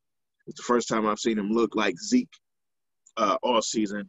And if they just stick to that game plan, putting putting Zeke in, you know, uh, where he needs to be, getting him the, the, the touches that he needs, I don't think that uh, Arizona can can slow him down. Dallas actually has a good defense, so whatever Kyler Murray presents for them, now they're gonna have to deal with uh, what's my guy name? He used to be in uh, in uh, the Texans, uh, D Hop. They're gonna have to deal with D Yeah, Hop, Hopkins. but uh, I think. I mean, and they got to deal with Larry, but Larry's not Larry right now. So No. you know, it's it's not like you're dealing with Larry Fitzgerald from 2010. You know what I mean? You you're dealing with Larry Fitzgerald from 2020. So I'm picking the the the, uh, the Cowboys as well. I think the Cowboys will, will take that one. I think it's a and again they're at uh, the billion dollar playpen, so I just expect for them to, to get that dub. So now we're moving on from football. That was actually pretty solid. I, I like our football uh, thing for this midweek. I like having another guest in. Just gave me somebody else to bounce stuff off. I, I think we got to do that a little more often. Um, However, agree. let's move on to the the Major League Baseball playoffs or as Major League Baseball likes to call it at this uh, particular stage, is not just the playoffs. We are in the league championship series. So in the American League, I think they're getting ready to play, or they're start. They've already started playing. Yeah, I'm turning to that game right now so I can get it. But right now, the, uh, the Tampa Bay Rays are up three nothing. I didn't see that coming, even though I picked them to win. I didn't see them being up uh, three nothing, almost getting ready for the sweep tonight. Right. Potentially. Uh, they had a tough game last night. They had a tough game last night. Uh, Jose Altuve uh, stunk up the place. He didn't. He didn't. Yeah, have, he, he pulled a Chuck Knobloch. Man, didn't, didn't he? He was booting. Listen, bro, this dude hasn't had an error. Here, and this is why it's a big deal. This dude hasn't had an error all season long. And he's had three errors in the last two games, like in crucial moments. So you know how, how the playoffs are, Sean. When you get a guy on base by accident, you already know what that could potentially mean. It ruins your chance of any level of momentum. Like the playoffs, to me, kind of what we were just saying about uh, you know, uh, uh, Philip Rivers, what Mark was saying about Philip Rivers. What playoff uh, win did you get, homie? When did you show up in that big game that made the difference? That made me say, "Yo, this dude is great." Jose Altuve having those, you know, booting those plays. I mean, he threw this thing. I saw him get the damn play at first base and just turn, try to turn two, throw it to second, and legitimately throw that joint right in the dirt. Like it skipped, it skipped into left field, bro. oh wow. Yeah, it, it like it just skipped like between third base and left field. Like who how, how did that even happen? Right. So, you know, yeah, he had a case of the yips. And, and that's, like that's bad for them. But you know, when you're cheating, maybe you don't have all the signs. You don't know where the hell to be. Yeah, exactly.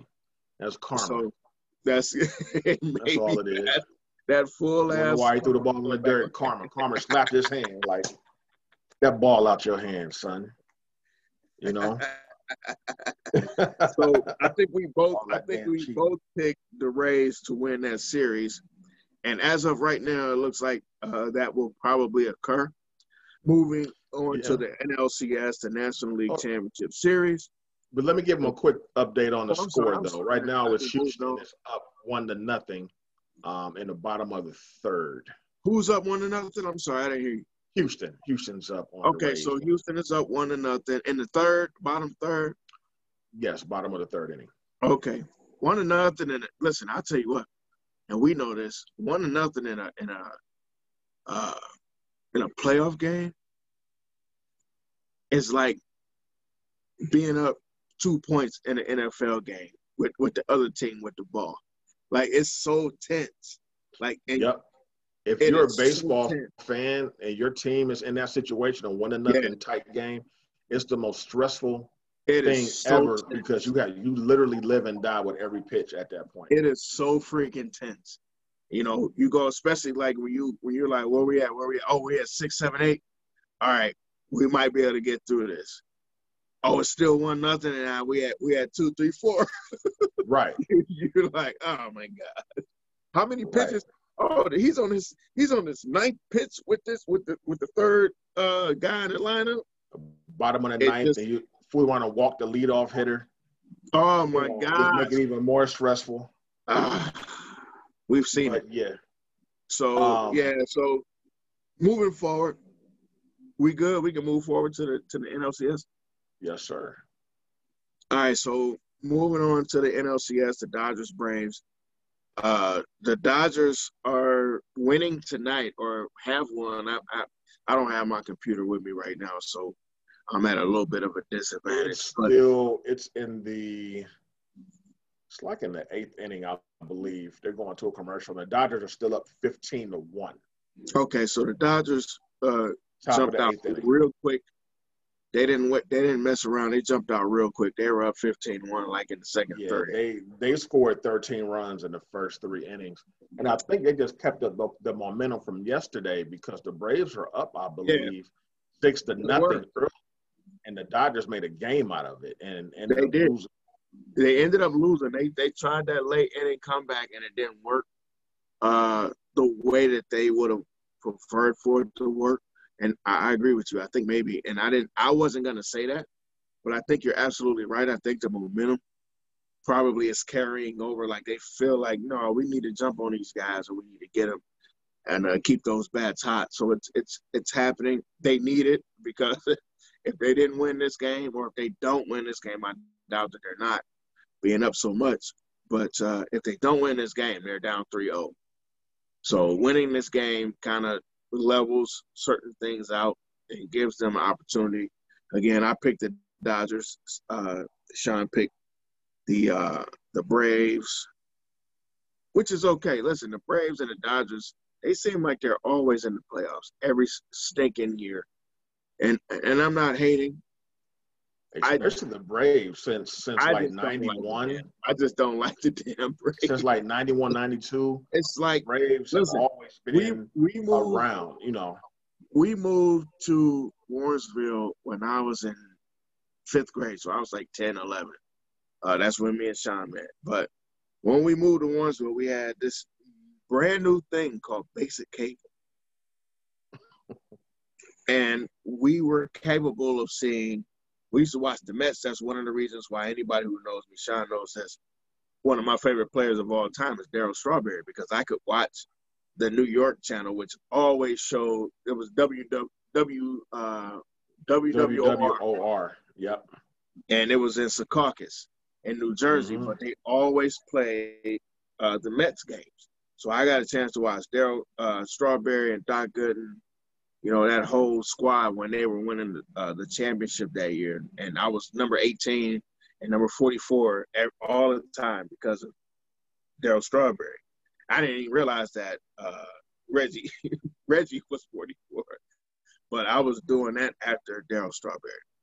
Um, same thing happened with the Cubs. We I watched a lot of Cubs games, but the reason I brought that up is because we also had WTBS, which became TBS, which meant we watched every stupid or had the opportunity to watch every stupid Braves game that ever came on TV. And they were terrible. The Braves were horrible.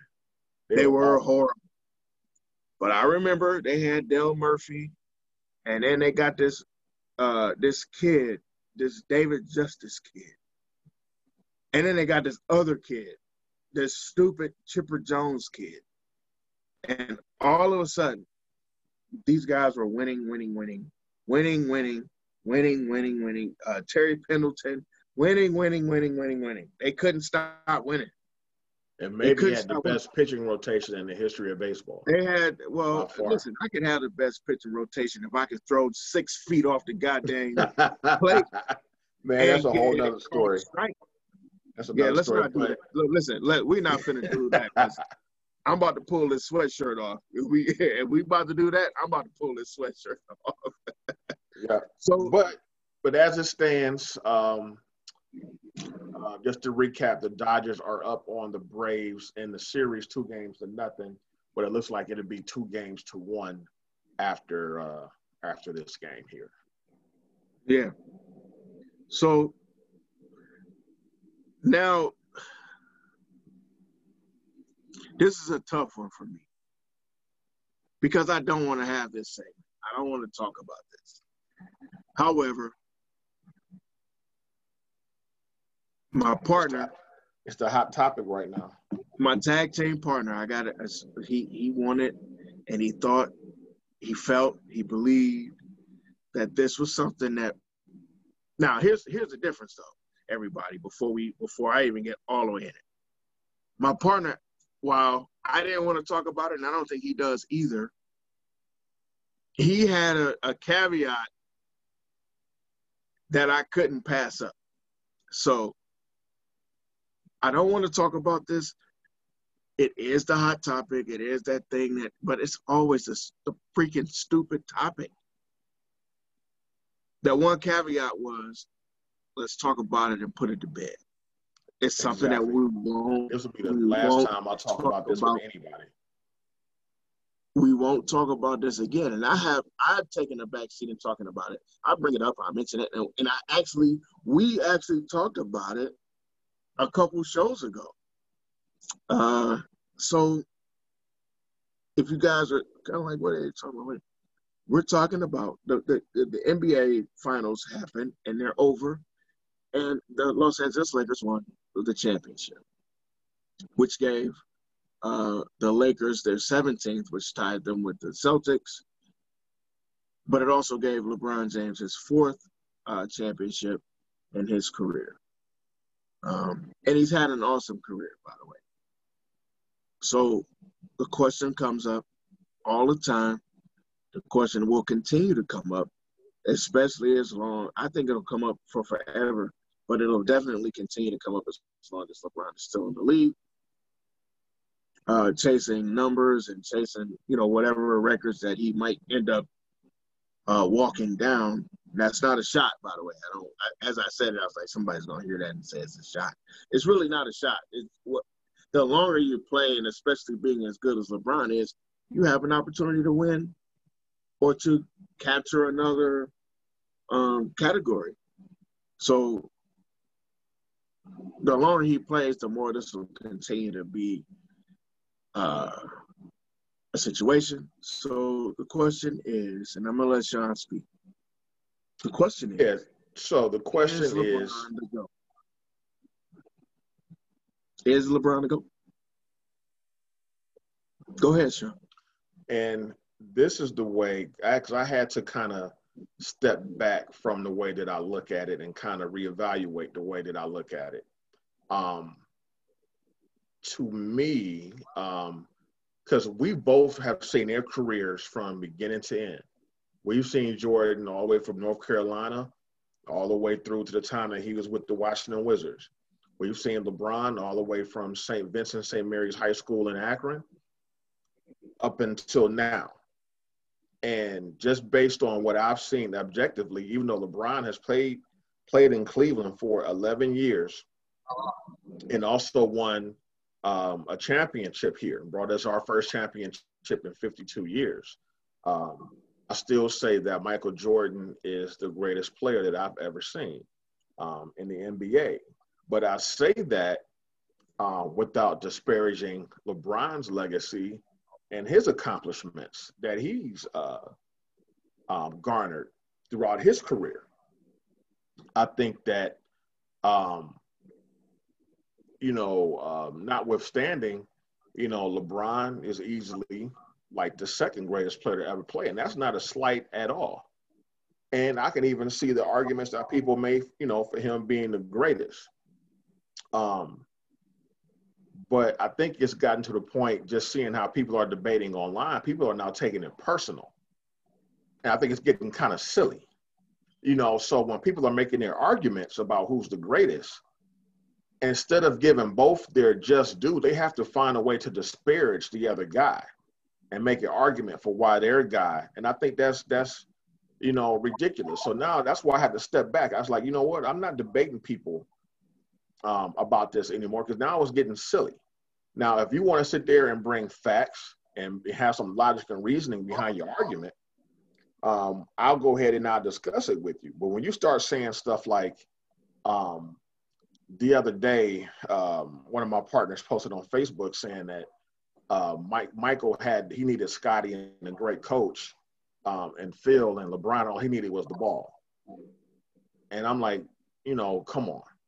Um, somebody said that um, Michael Jordan's roster was way better than anything LeBron ever played with.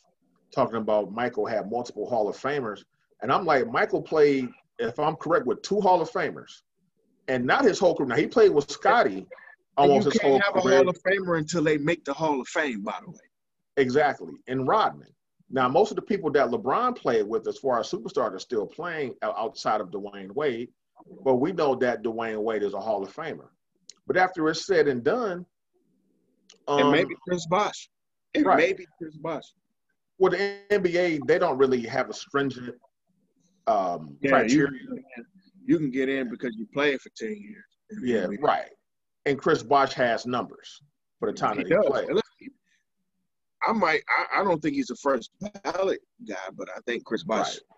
Could potentially. And hell, if Tracy McGrady made it, I think Chris Bosh could make it. Right. So yeah, so my thing is now just let them both be great in their own way. You know, and you can you can have your opinion. If you think LeBron is the greatest and you have legitimate takes, that's your opinion. Like I don't I'm not some type of guru or um like my opinion is is is uh is is is be all end all. You know what I'm saying? So that's that's fine. But if you want to have a debate, just bring some some legitimate argument to the table instead of garbage. Now, the only reason, the main reason why all people put Michael over LeBron is just that I saw LeBron tap out twice, and that ha- you know, I mean, he he knew that he wasn't going to be able to win that series, and he kind of took his foot off the gas. Um, and that's not me really like dogging him for that. That happens sometimes. I'm sure he's not the only great player that's done that, but I've never seen Michael do it.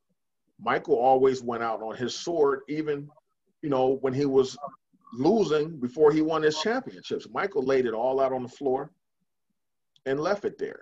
So that's really my main thing now. As far as overall ability, you want to talk about just pure basketball ability. Um, LeBron is probably be better than Mike because LeBron's able to do a little bit more as an all-around game as far as getting everybody else involved. But as far as like the heart, the will, um, the tenacity, um, I've never seen a player say, "I'm not losing anymore," and did. That last time he lost to the Pistons in the Eastern Conference Finals, he's like, "I'm not losing anymore," and it took him to retire in the middle of his prime for them to, you Yeah. know, you know, lose a couple of uh of uh playoff appearances. So that's kind of my argument. And then one point, and I'll let you speak. Uh, my boy, if he's if he listens to this podcast, my boy Jacob. Um, Oh, make Jacob listen, because Jacob, Jacob, we brought you up. You got to listen. You got to listen to the whole Right. two hours now. E- Exactly. Um, he made a good point. He said instead of trying to classify a goat, this is the only sport we do this in, really, have this argument. Football, yeah, kind of with Jim Brown or whatever, but not to the fervor that we do with the NBA. Instead of just classifying a goal, maybe rank guys based on their position. Because then it's a little bit more of a fair It's a fair thing, but it's still going to be an issue with that too. yeah, but but it, but, but, those- but then I've seen those arguments too. But But but it's going to be hard to put Kobe above Mike if you just categorizing shooting guards. Now you have some idiots out there that will. yeah, oh no, Right. this is to happen.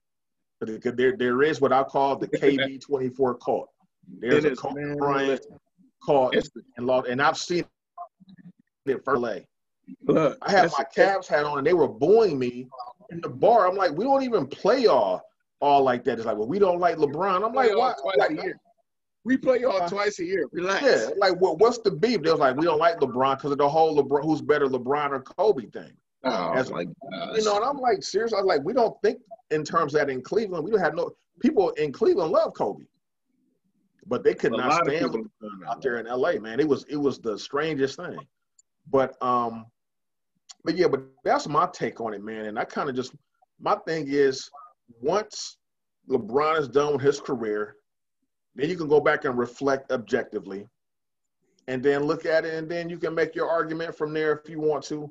Um, at this point, like I said, after after we talk about this today, I'm done with it because the stuff that I'm seeing online right now is some of the most ridiculous stuff that I've ever seen in my life. I'm like, you guys are just making up stats, making up, and, and a lot of, and a lot of it is some of these guys have never seen Mike really play um, at all. You know, so they're just going off thinking. You watch some of these old highlights, you're like, oh, these guys are old And- Foley. His And if competition they wasn't did, good. and if they did, they saw him play with the with the Wizards or something like that. Right. Like, Right. But go ahead, man. What's your? I kind of So- already know what your take is, but you can go ahead I'm and let it. I'm a little bit. Mine is a little bit more layered. Uh, than than yours. I think I think what you're what you what you said is actually my sentiment. You know, I'm I'm I'm tired of I got tired of arguing back and forth because ultimately I wasn't trying to argue. I was really just trying to put things in perspective. And people mm-hmm. don't always understand perspective. Like we live in this era of either you agree with me or you're a hater. Right, exactly. So you can't have a take. Can't have a thought process. You can't have a difference of opinion. You gotta think what I think. Otherwise, you hate. And the you term know, hater has been used. It's, it's totally it's overused out, out, of context now. Completely and totally just, People just throw that word out every time you disagree or you you a hater. Me and you are old enough to remember when hater became the the, the word. It was in the nineties. Uh, yeah. So uh, why you want to play a hate on me? And it may maybe E40. Why you want to play a hate? Bay Area had the lingo and stuff like that back then. And, then Puffy and them came out with the PhD, the player hater degree, and all right. that stuff. So, like everybody takes the hating kind of out of context because just because I don't want to do what you do, don't mean I'm a hater. You know, it just like if I don't eat pork, I'm a pork hater. I got a pork exactly. phobia. I got a pork phobia now. And really, the, the term hater was really about you being jealous. You know, player hate, like you jealous that's, that's, of me. Like, listen, bro. And now it's just that's it. All out of like, It's just being misused. It's just people who don't want to, like, we don't know how to to discuss things anymore. So you get that in relationships. You get that everywhere. Where because you don't think what I think in a relationship because we don't agree all the time that we're not soulmates. What? Right. Who agrees? If you live with any one person, who agrees on everything all the time? Nobody. Matter of fact, that would be boring. It's, that man, please, that would be totally super boring. So nobody's hating. I'm not a hater. Now, I, I, I'm gonna be clear. I want to be absolutely clear, which is why I say mine is a little more layered. I'm not a LeBron fan. But I'm not a LeBron hater. I do not hate LeBron. I do not like everything that LeBron does. I do not like everything that LeBron says. Because I've had a personal dealing on more than one level with LeBron, I actually don't, I actually understand certain things that LeBron says because I've seen it kind of behind the, the, the veil a little bit. So I have a different opinion than everybody else. I don't always talk about that stuff. I don't always go into detail about that stuff, and I don't have to. To me, I'm just being honest. Knowing all the things that I know, I could be the biggest hater on the planet. I could. I'm not, though. Sean knows this. Like anybody who knows me for more than 15 years or for 10 minutes knows my favorite player in basketball is Magic Johnson, period. It hasn't changed. It hasn't switched when Magic uh, wasn't Michael Jordan anymore. It didn't switch when LeBron showed up. It's still Magic Johnson. But these guys think that you are supposed to just love LeBron my biggest problem is not necessarily LeBron versus Mike. My biggest problem is the LeBronaholics, the Le, or the Bron sexuals, or the or the or the you know these these dudes that love this dude. So I, I and my problem is I grew up in an era of um, Ice Cube. When Ice Cube say, uh, you know, Woman, you could ride a man be a man. Shake my hand and make it a firm shake. Say what up, Ice Cube, and then break. Because if you hang in there, I'm gonna tell you loud and clear. Get off my shit and get tell you to come here. You know what I mean? Like, man, why are y'all riding this guy so tough and you're okay with it as a grown man? I don't get it. Like I don't understand how nothing this guy does makes you upset. I said the same thing about Obama. I don't think that there's any one individual entity anywhere. Listen, I love my mother to death. Do you know how many days that I've lived and I've been pissed off at my mother?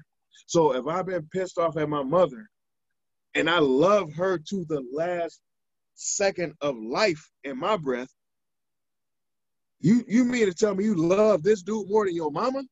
You just gonna ride with this dude no matter what? Do you ride with your mama like that? And if you do, there's something wrong if you ride with your mama like that.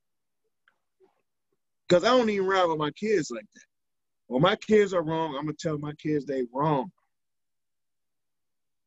When my kids are right, I'm gonna tell you they right, and I'm gonna stand up for them either way. But when they wrong, I'm gonna correct that. Y'all cats will defend this dude to the last second. And this dude, like Sean has alluded to, has quit. He's quit more than once, by the way. And not just because he left Cleveland. He quit. He flat out quit. He quit. I ain't never seen Magic Johnson quit. Not quit. No. I made I might have seen him be like, damn, we just lost and we down 25, so ain't no, no reason for me to kill myself. But quit. And I damn sure ain't never seen Michael Jordan quit. I watched Larry Kobe. Bird. So Uh, I'll say that. I saw Kobe quit. But I ain't never seen Larry Bird quit. Yeah, I saw. You know what? Kobe quit that Phoenix series when he was Yep. pissed Yep, he he, was just mad passed as the ball. Yeah, he wouldn't shoot that whole second half. Yep, Yeah. he was mad as hell. I watched him and I saw it, and I'm not gonna act like it didn't happen. I wasn't a big Kobe fan either. But I tell you what, I'd take Kobe over LeBron in a heartbeat. Because his freaking will, it's not about every LeBron could gather every stat on earth. Every single stat. That's what he's doing anyway. He's trying to gather stats to make the stats matter. The stats don't freaking matter. It's how you play the game. I'm so glad to hear, but here's my bigger issue. This is my bigger thing. And this is why I stopped having that argument.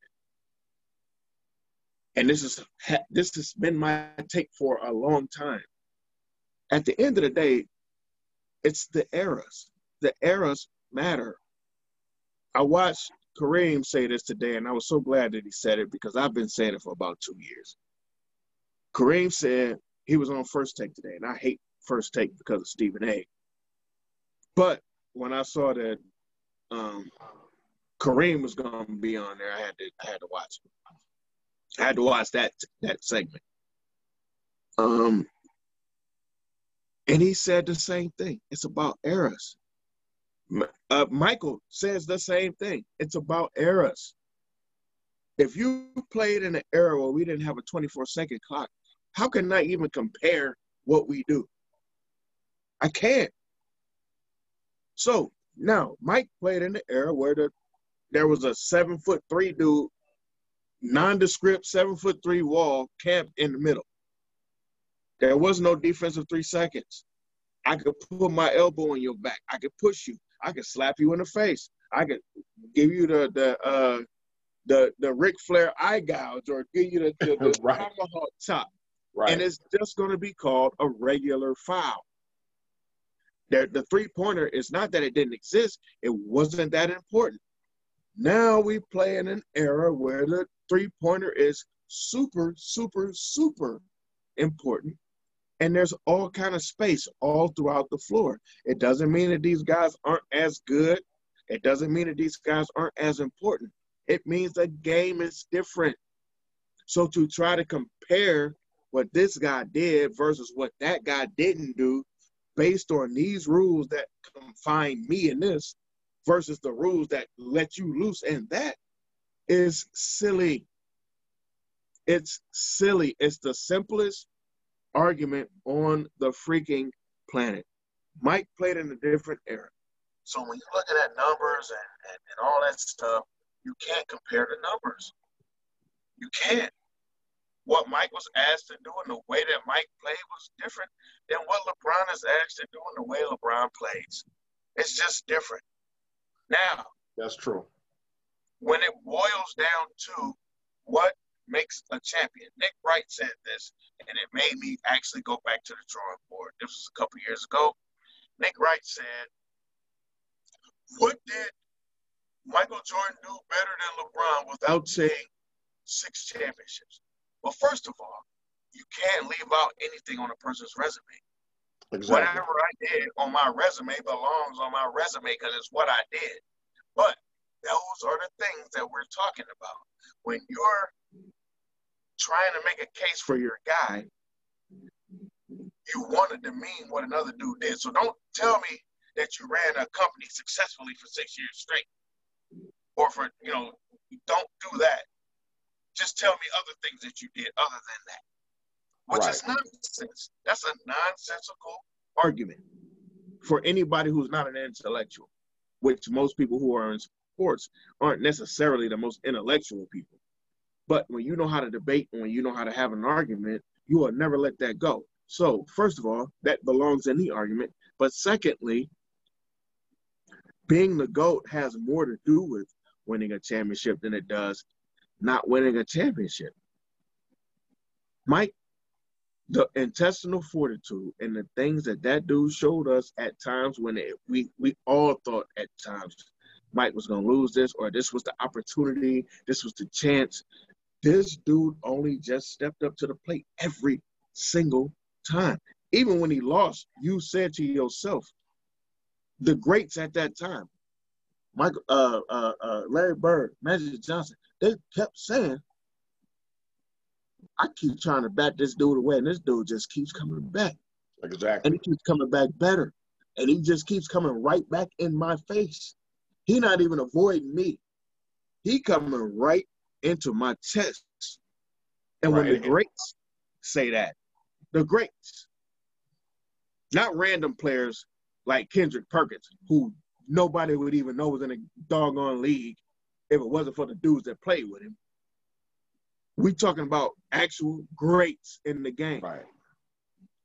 And another point too, people will say because we live in the era of super teams and big threes, that they'll say, well, Jordan's competition wasn't as good in the finals as who LeBron had to play. Um, in the way they had, they have a point, in the way they don't. But because a lot of these young kids didn't see that era and didn't understand how that basketball was played back then, you would look at Seattle's roster and be like, oh, you know, Seattle didn't yeah, have a squad. Yeah, they suck. Phoenix didn't have a squad, but we know because we grew up watching it, we knew that Phoenix actually had a better team. Actually, Phoenix was favored in that series. People thought Phoenix was going to win that series. Right. Also, Seattle and Seattle, Gary Payton and Sean Kemp and uh, Detlef Schrempf, they weren't Swiss they cheese. won 52 games, dog. Yeah, the Utah teams. Utah was one of the most um, dominant teams in the Western Conference for what they just couldn't get over the hump because that ball head dude in Chicago was running around. Bro, the second time that they played, because uh, they played back to back years, the second time that they played, Utah had the home court advantage. Sure did. And took them seven the year before. When they, they talk about, them, huh? Yeah, they took them seven the year before. No, they took them six. Mike never. No, they, they, they took them six the second time. The first time I believe they took them seven, didn't they? No, Mike never won seven. You never won seven. Mike okay. Ain't, Mike ain't never seen a game seven. You're right. You're right. And that's You're another right. reason why I'm like, because they should have lost. But at the at, you know, everybody only remembers the shot where he shot over uh, Bryon Russell. He said on the play before, they ran the exact same play, and and and Malone was killing uh, whoever they had on the post. So he said, when they set that play up, we was coming out of bounds. He said, man, when they set that play up, I looked over. I said, they about to run that same play. He said, and I ran through. I was I was with Hornacek. He said, I ran through and I stopped underneath the basket, and Karl didn't see me.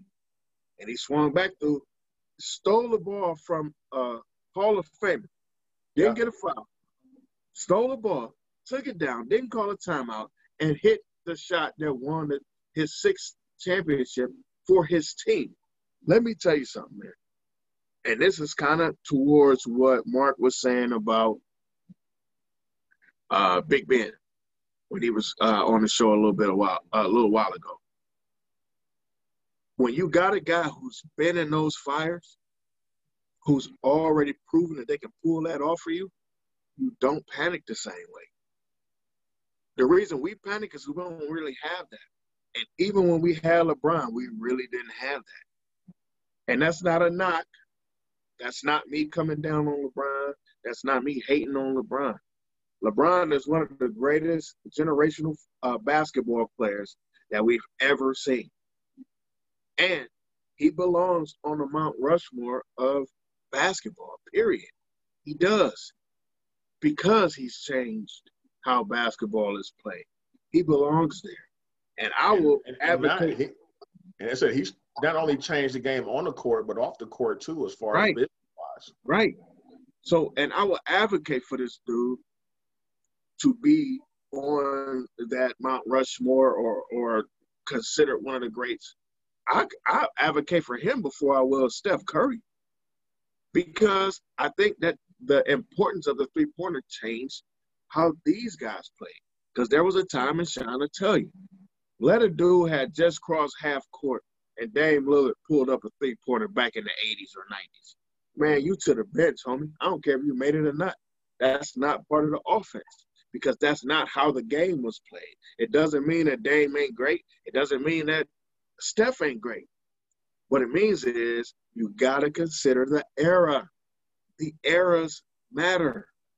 And you can't take that out of the situation. You got to call them what they are. And if you put a guy as capable as uh, Michael Jordan in an era where he wasn't getting touched, I have a hard time believing that this dude couldn't average more than he averaged. I'm not going to put a number on it, but I'm going to say if you put him in this league right now, a prime Michael Jordan, right this second, it's going to be ugly for you. Because this right. dude going to score at will because he's a scorer. You dig? He's a scorer. And that's not an indictment on LeBron. LeBron is doing what LeBron can do. I think LeBron would still be a star if he had went and played in, right. in that era. And to be fair, I don't think he'd be as I don't think he'd be as effective. And to be fair and objective, there are things that I've seen LeBron do during the course of his career that I've never seen Jordan do. Um, oh, for um, sure. I saw LeBron score 25 straight points in a playoff game against the Pistons. Nobody else was doing anything, and LeBron scored the last 25 points in the hey, fourth quarter in overtime and completely I watched that look, over that game and, I, and my mouth was open the whole time. My jaw I watched that same game. I've never seen anything what, like that. I'll tell you what, that was one of the greatest uh, situations. That was one of the greatest circumstances. Like I literally I walked out of my house. At that time I lived a little closer to downtown. I walked out of my house, man, and walked up to the corner so that I could see downtown from the from the uh, overpass and was just looking downtown like I don't even I, I had to just come look to see if anybody else was out here to think what I was thinking. like that was incredible. Right. Which is why I say that it's not that the dude's not incredible. The problem I have is that everybody wants to say that Mike wasn't shit. Which is if you say piggybacking on what you said, if you say Mike wasn't shit, or Mike didn't do this, or Mike didn't, and that's your only take, bro, you don't know shit about basketball. Exactly. You don't know shit about basketball. And I love basketball too much as a student of the game, uh, as a guy that watched, that played, that I tried to play like uh, like I heard Tommy Heinsohn and, and Hubie Brown uh, uh, articulate. I tried to play that way when they would say, "Oh, uh, you know, Isiah Thomas is such a smart player because of this. Then I'm like, shit, I ain't even think about that. Let me start doing that. That makes right. me a smarter player, right?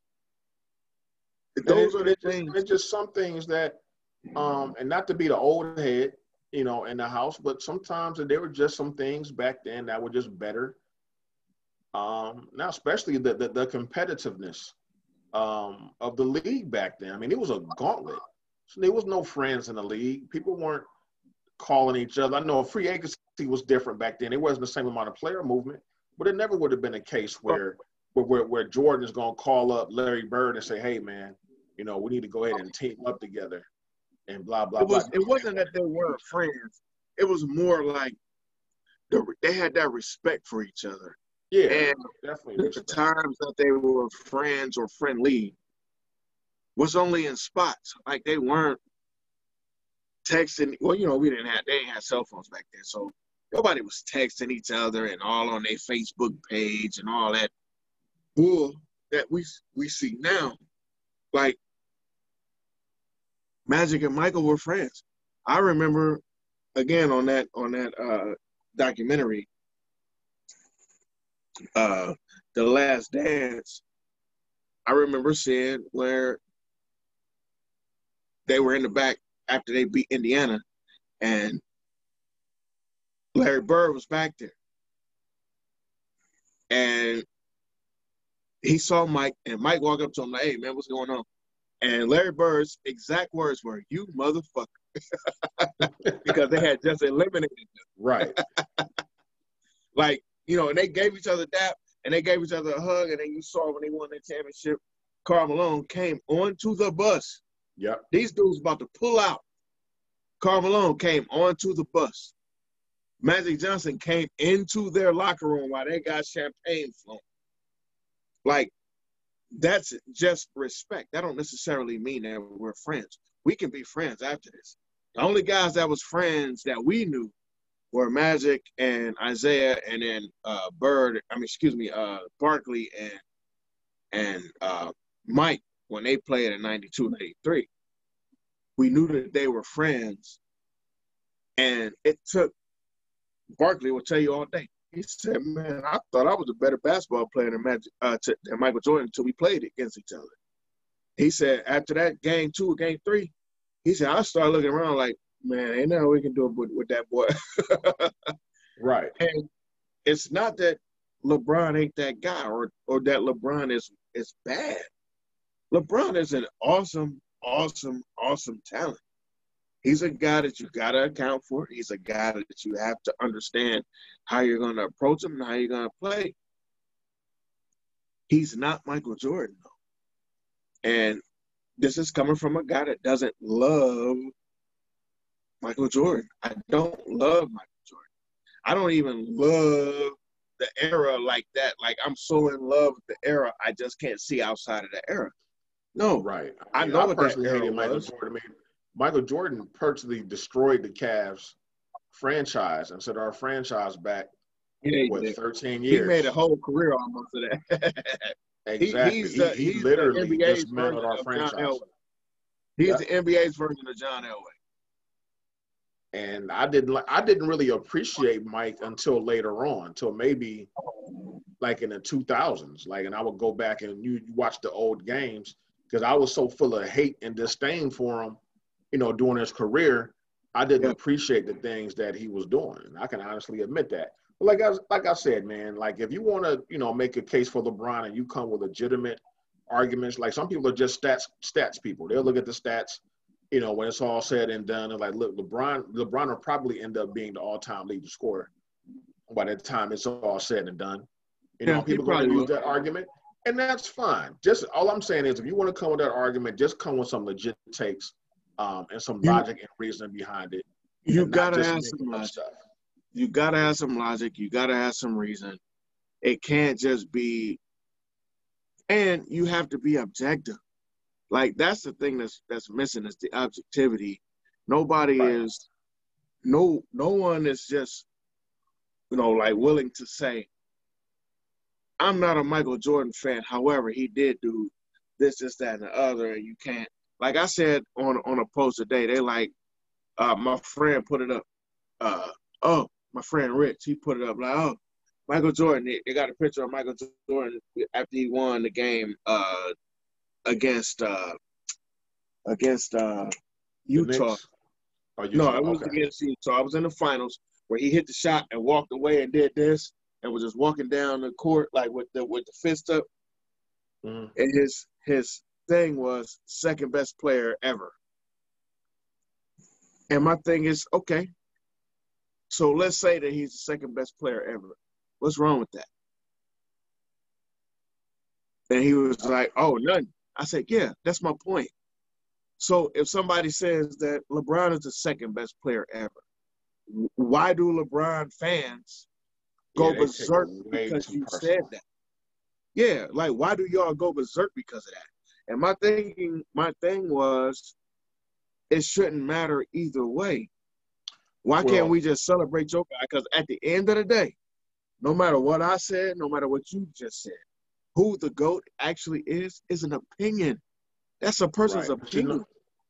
part of it is too, is this, this whole, um, you know, we're as a society we're divided among many lines, and what's happening now is the old school versus new school stuff. Because the difference is like when we were coming up, we came up under the shadow of our parents, so we still were exposed to a lot of the things that our parents, like even their music, like hip hop, um, absorbed a lot of R and B, sampled R and B, jazz, exposed us to that type of music. Yeah. School, they would show reruns, reruns of Leave the Beaver that our parents were watching in prime time back in the day. So we still had a kind of connection that way. You know, it kind of bridged the gaps between their generation to our generation. Yeah, there was some conflict, of course, uh, with any um, you know situation like that. But now these kids have grown up in a bubble with all this media, internet, computers. They've kind of grown up in their own bubble where they haven't had to. They weren't necessarily exposed to our stuff unless we go out of our way to force it on them. expose our kids or yeah, or, or your younger brothers and sisters. Like I did with my baby sister. I should let her listen to some, you know, real hip hop. So although she still listens to trash like Moneybagg Yo, she can appreciate Outkast and Nas and Jay Z and stuff like that. And she'll go out and research stuff. No, she'll watch documentaries. But so that's what so so basically to the the younger generation, LeBron is their Jordan. So with us growing Oh, up, for sure. watching Mike, Mike is the pimp. So so they want to have. They're like, well, y'all trying to hate on our uh on our generation because you just Mike, Mike, Mike, Mike, Mike, and y'all denigrate LeBron. So they take it so personally, like that's their um that that's their king. So that's Yeah. kind of why you have why they try to hold on to that. Well, You know what? And and and I'm, I'm gonna say this, and I don't mean to cut you off, homie. No, you're good, man. But I'm gonna say this. Part of that, part of what you're saying is absolutely true. Like I'm, I'm one of these guys that uh, I, I believe that there is this uh, chasm between the, the, the generations, where you know the old school kind of feels like we better, and the and the new school feel like they better blah blah blah. I, I do feel like that exists, but I also think that Well, if, they, they feel disrespected too. They feel that we disrespect. and, and listen and listen and, and and and in some cases they should. In some cases they should feel at least remotely disrespected. Um, especially for the folks that are of age enough to do certain things. But here's the here's here's the, here's the thing though. You know, while we may, or excuse me, while they may feel disrespected by what our generation has said, you can't approach every situation like you disrespected me, son. Because sometimes you're right. Like if you got a a standard automatic uh uh uh Mustang, let's just say. But this man over here got a stick shift 65 Mustang. And you think you're gonna dust this dude? It them two them two vehicles ain't even built the same, bro. Right. And you have to give that risk. Like if we're gonna race each other, you have to respect what I do. You got to. If we're gonna face each other, if you can't respect what I do, you don't have to like what I do. You gotta respect it. Right. And if you don't respect it, that's why people get beat in the ring. That's why people get beat on the court because there's no respect level. So I get it. I understand that they feel a certain kind of way about about the respect. You know, but you have to give to receive, right? I got to give some respect to respect, or excuse me, to expect some respect. Now, I just want to touch on something real quick, and then we can we can close out because we can we can take this thing into next week. Right. Um, LeBron said something. So a part of the problem is LeBron. So the LeBronaholics, the the uh, LeBron sexuals, as I call them, they kind of live on the things that LeBron does and says. So after the game, on the court, this guy was asked about being the GOAT or what the GOAT. He says, Oh, I'll leave y'all. Oh, that's up, that's up to y'all. I'll let y'all debate. Okay. Then he goes and puts out a tweet that basically says eventually y'all gonna give me my respect and y'all gonna do this and they gonna understand all the things I put. Bro, you can't do both. You can't do both. You can't, on one accord, be like, oh, I'm all about y'all. Y'all do that, and I'm on some other stuff. And then you turn around and, and, and, and then want people to ride with you on this situation. You cannot right, do no, but, but but that's LeBron being his normal passive aggressive self.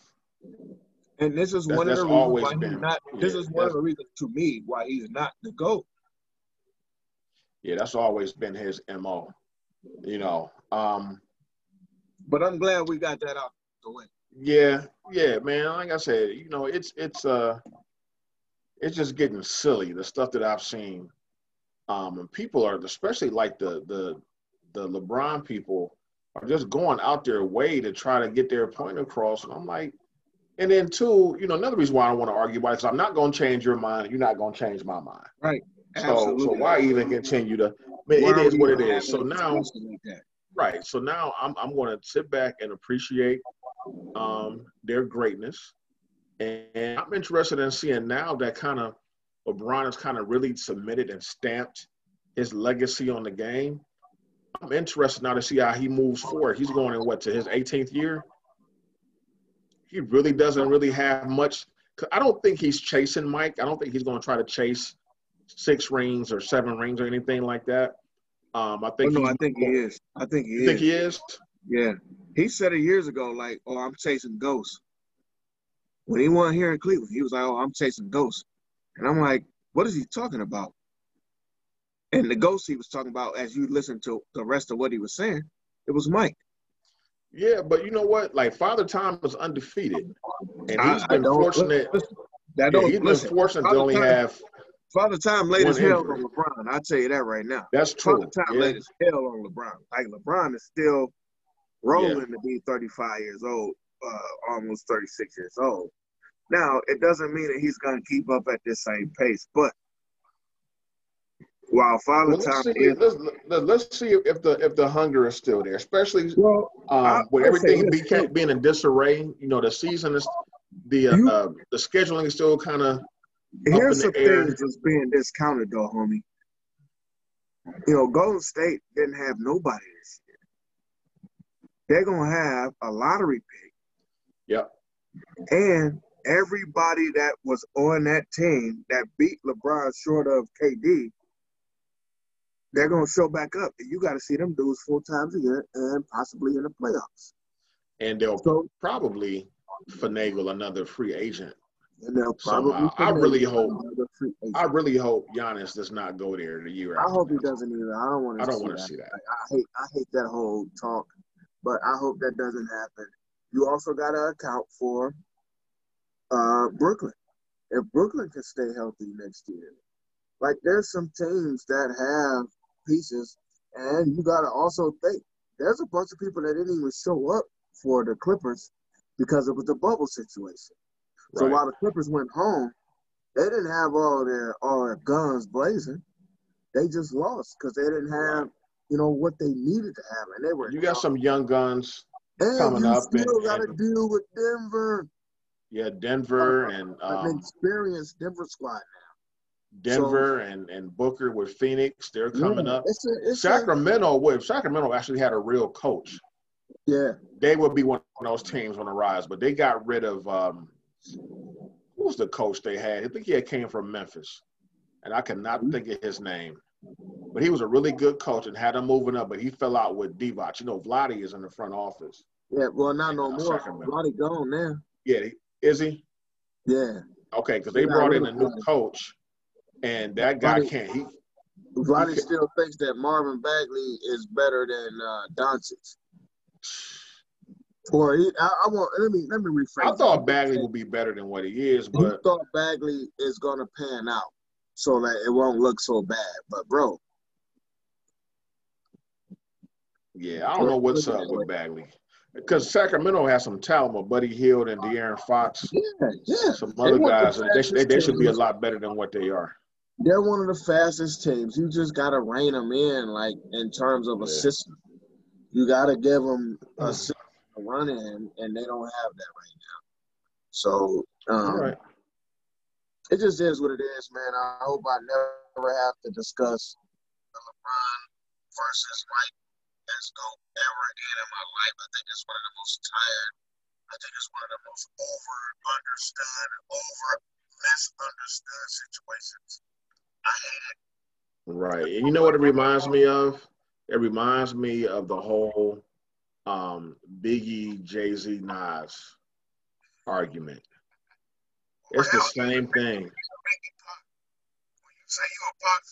Ah, ah, Yeah, same thing. Right. can't tell nobody what they want to listen to or what your ears is sounding like. I love both of them. I I, I thought that argument was I mean, when the whole West Coast East Coast thing started. They wanted you to pick a side.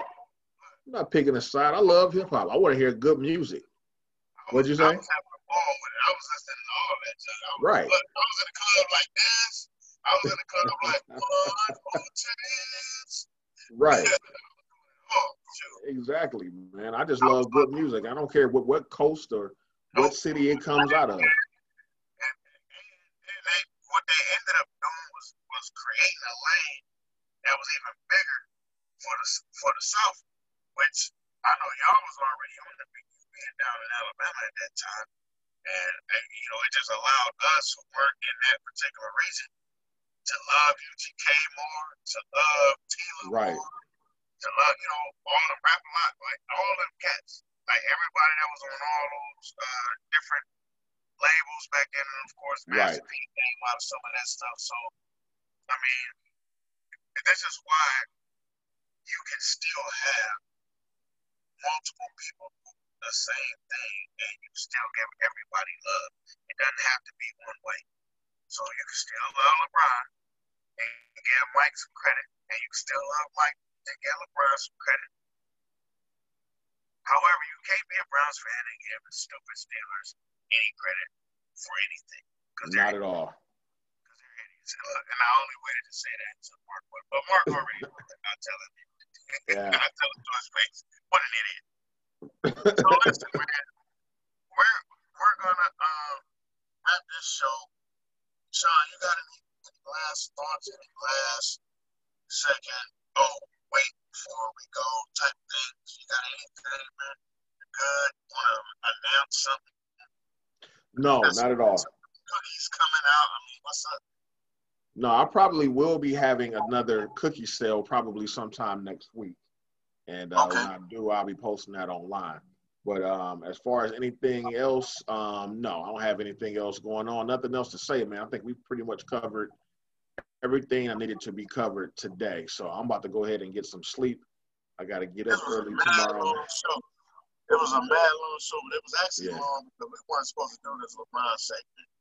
Uh, But, but good, but good content though, man. I think we have Yeah, it was good great content. content. No, it was great content. So I hope you guys stuck with us the entire time. Uh, again, we got a lot of hits on our last show, so I greatly um, appreciate you guys. We got a lot of subscriptions as well. Definitely. like and subscribe to our Facebook, not Facebook page, but our uh, our YouTube page. Please and thank you. Um, again on. Well, come to the uh, Facebook page too. Absolutely. Uh, on the YouTube page, it's two guys, TWO, guys, and a mic, 216. Come to the page, subscribe. We'd love to see you comment. Tell us that we're full of shit. Tell us that this might be the best stuff you've ever heard. We like it either way, one way or the other. Let us uh, know how you guys feel. Also, we do have uh, a Facebook page, two guys again, two W O, excuse me, T W O, uh, and a mic 216 on Facebook. Come on, like some of our uh, our content. I put up a lot of sports content on a daily basis. Come in, let us know what you think. Right, and you can dialogue with us that way too, because uh, yeah, we post different news articles, various stories, and you know, in the sports yeah. world, you can, you know, comment, and we will reply to your comments. So. We absolutely will reply. Like I, I don't, I, I would never leave you guys hanging like that. Uh, we would never leave you guys hanging like that. So come on, check us out. Also, you can email us at again two guys T W O and a mic at gmail.com. Uh, excuse me, two guys and a mic 216 at uh, gmail.com. Email us, let us know if you like us. Let us know if you hate us. Let us know if you uh, love us. Let us know if you'll never listen to us again, because it all means that you listen to us once, and we appreciate that. So thank you guys. Yes, uh, you know, uh, we appreciate you guys, Sean. I appreciate your time. I want to uh, throw another shout out to my guy Mark. I appreciate his time. I appreciate his uh, his uh, contribution to our show. I think we just did another great show, Sean. So I'll see you on Sunday. I agree. Hopefully, after a Browns victory, if we go into Pittsburgh and beat Pittsburgh, I'll be on cloud nine. I'll be sitting here with, with a fifth of Hennessy, a fifth of, of Gentleman's Jack, Matter of fact, I'm gonna go get me some ripple. Right. I'm gonna have some some smothered pork chops, man. I'm gonna, I'm gonna do it up. we going to Pittsburgh and win, man. I, I, oh my God. So let's let's go Browns. Let's oh, go ahead and, and, go into Pittsburgh. Even though I picked I picked against you, against my squad, but let's go ahead and, and, and go and get this. I don't know what's wrong. Listen, why do I do a show with a guy that picks against us? He's picked against us twice in the last two weeks. I don't know what's wrong with him. Damn. I'm, I'm trying to be objective, and I think he's trying to be objective, and I am too. But I'm also trying to have some hope because I'm tired of us always losing. Look, you know what? I, I, was about to say something really out of pocket, but I'm not. I'm not gonna say it. No, don't don't anyway, do it. No, don't do it. We, we need to good night, everyone. Because listen, we got we got listeners from my church. They already exactly. fucking out here and they curse. So don't say that totally, totally out of pocket. exactly. But listen, All thank right, you guys, everybody. Man, have a good I appreciate night. you, Sean, man. Love you, homie. Love you too, man. You Peace. All right.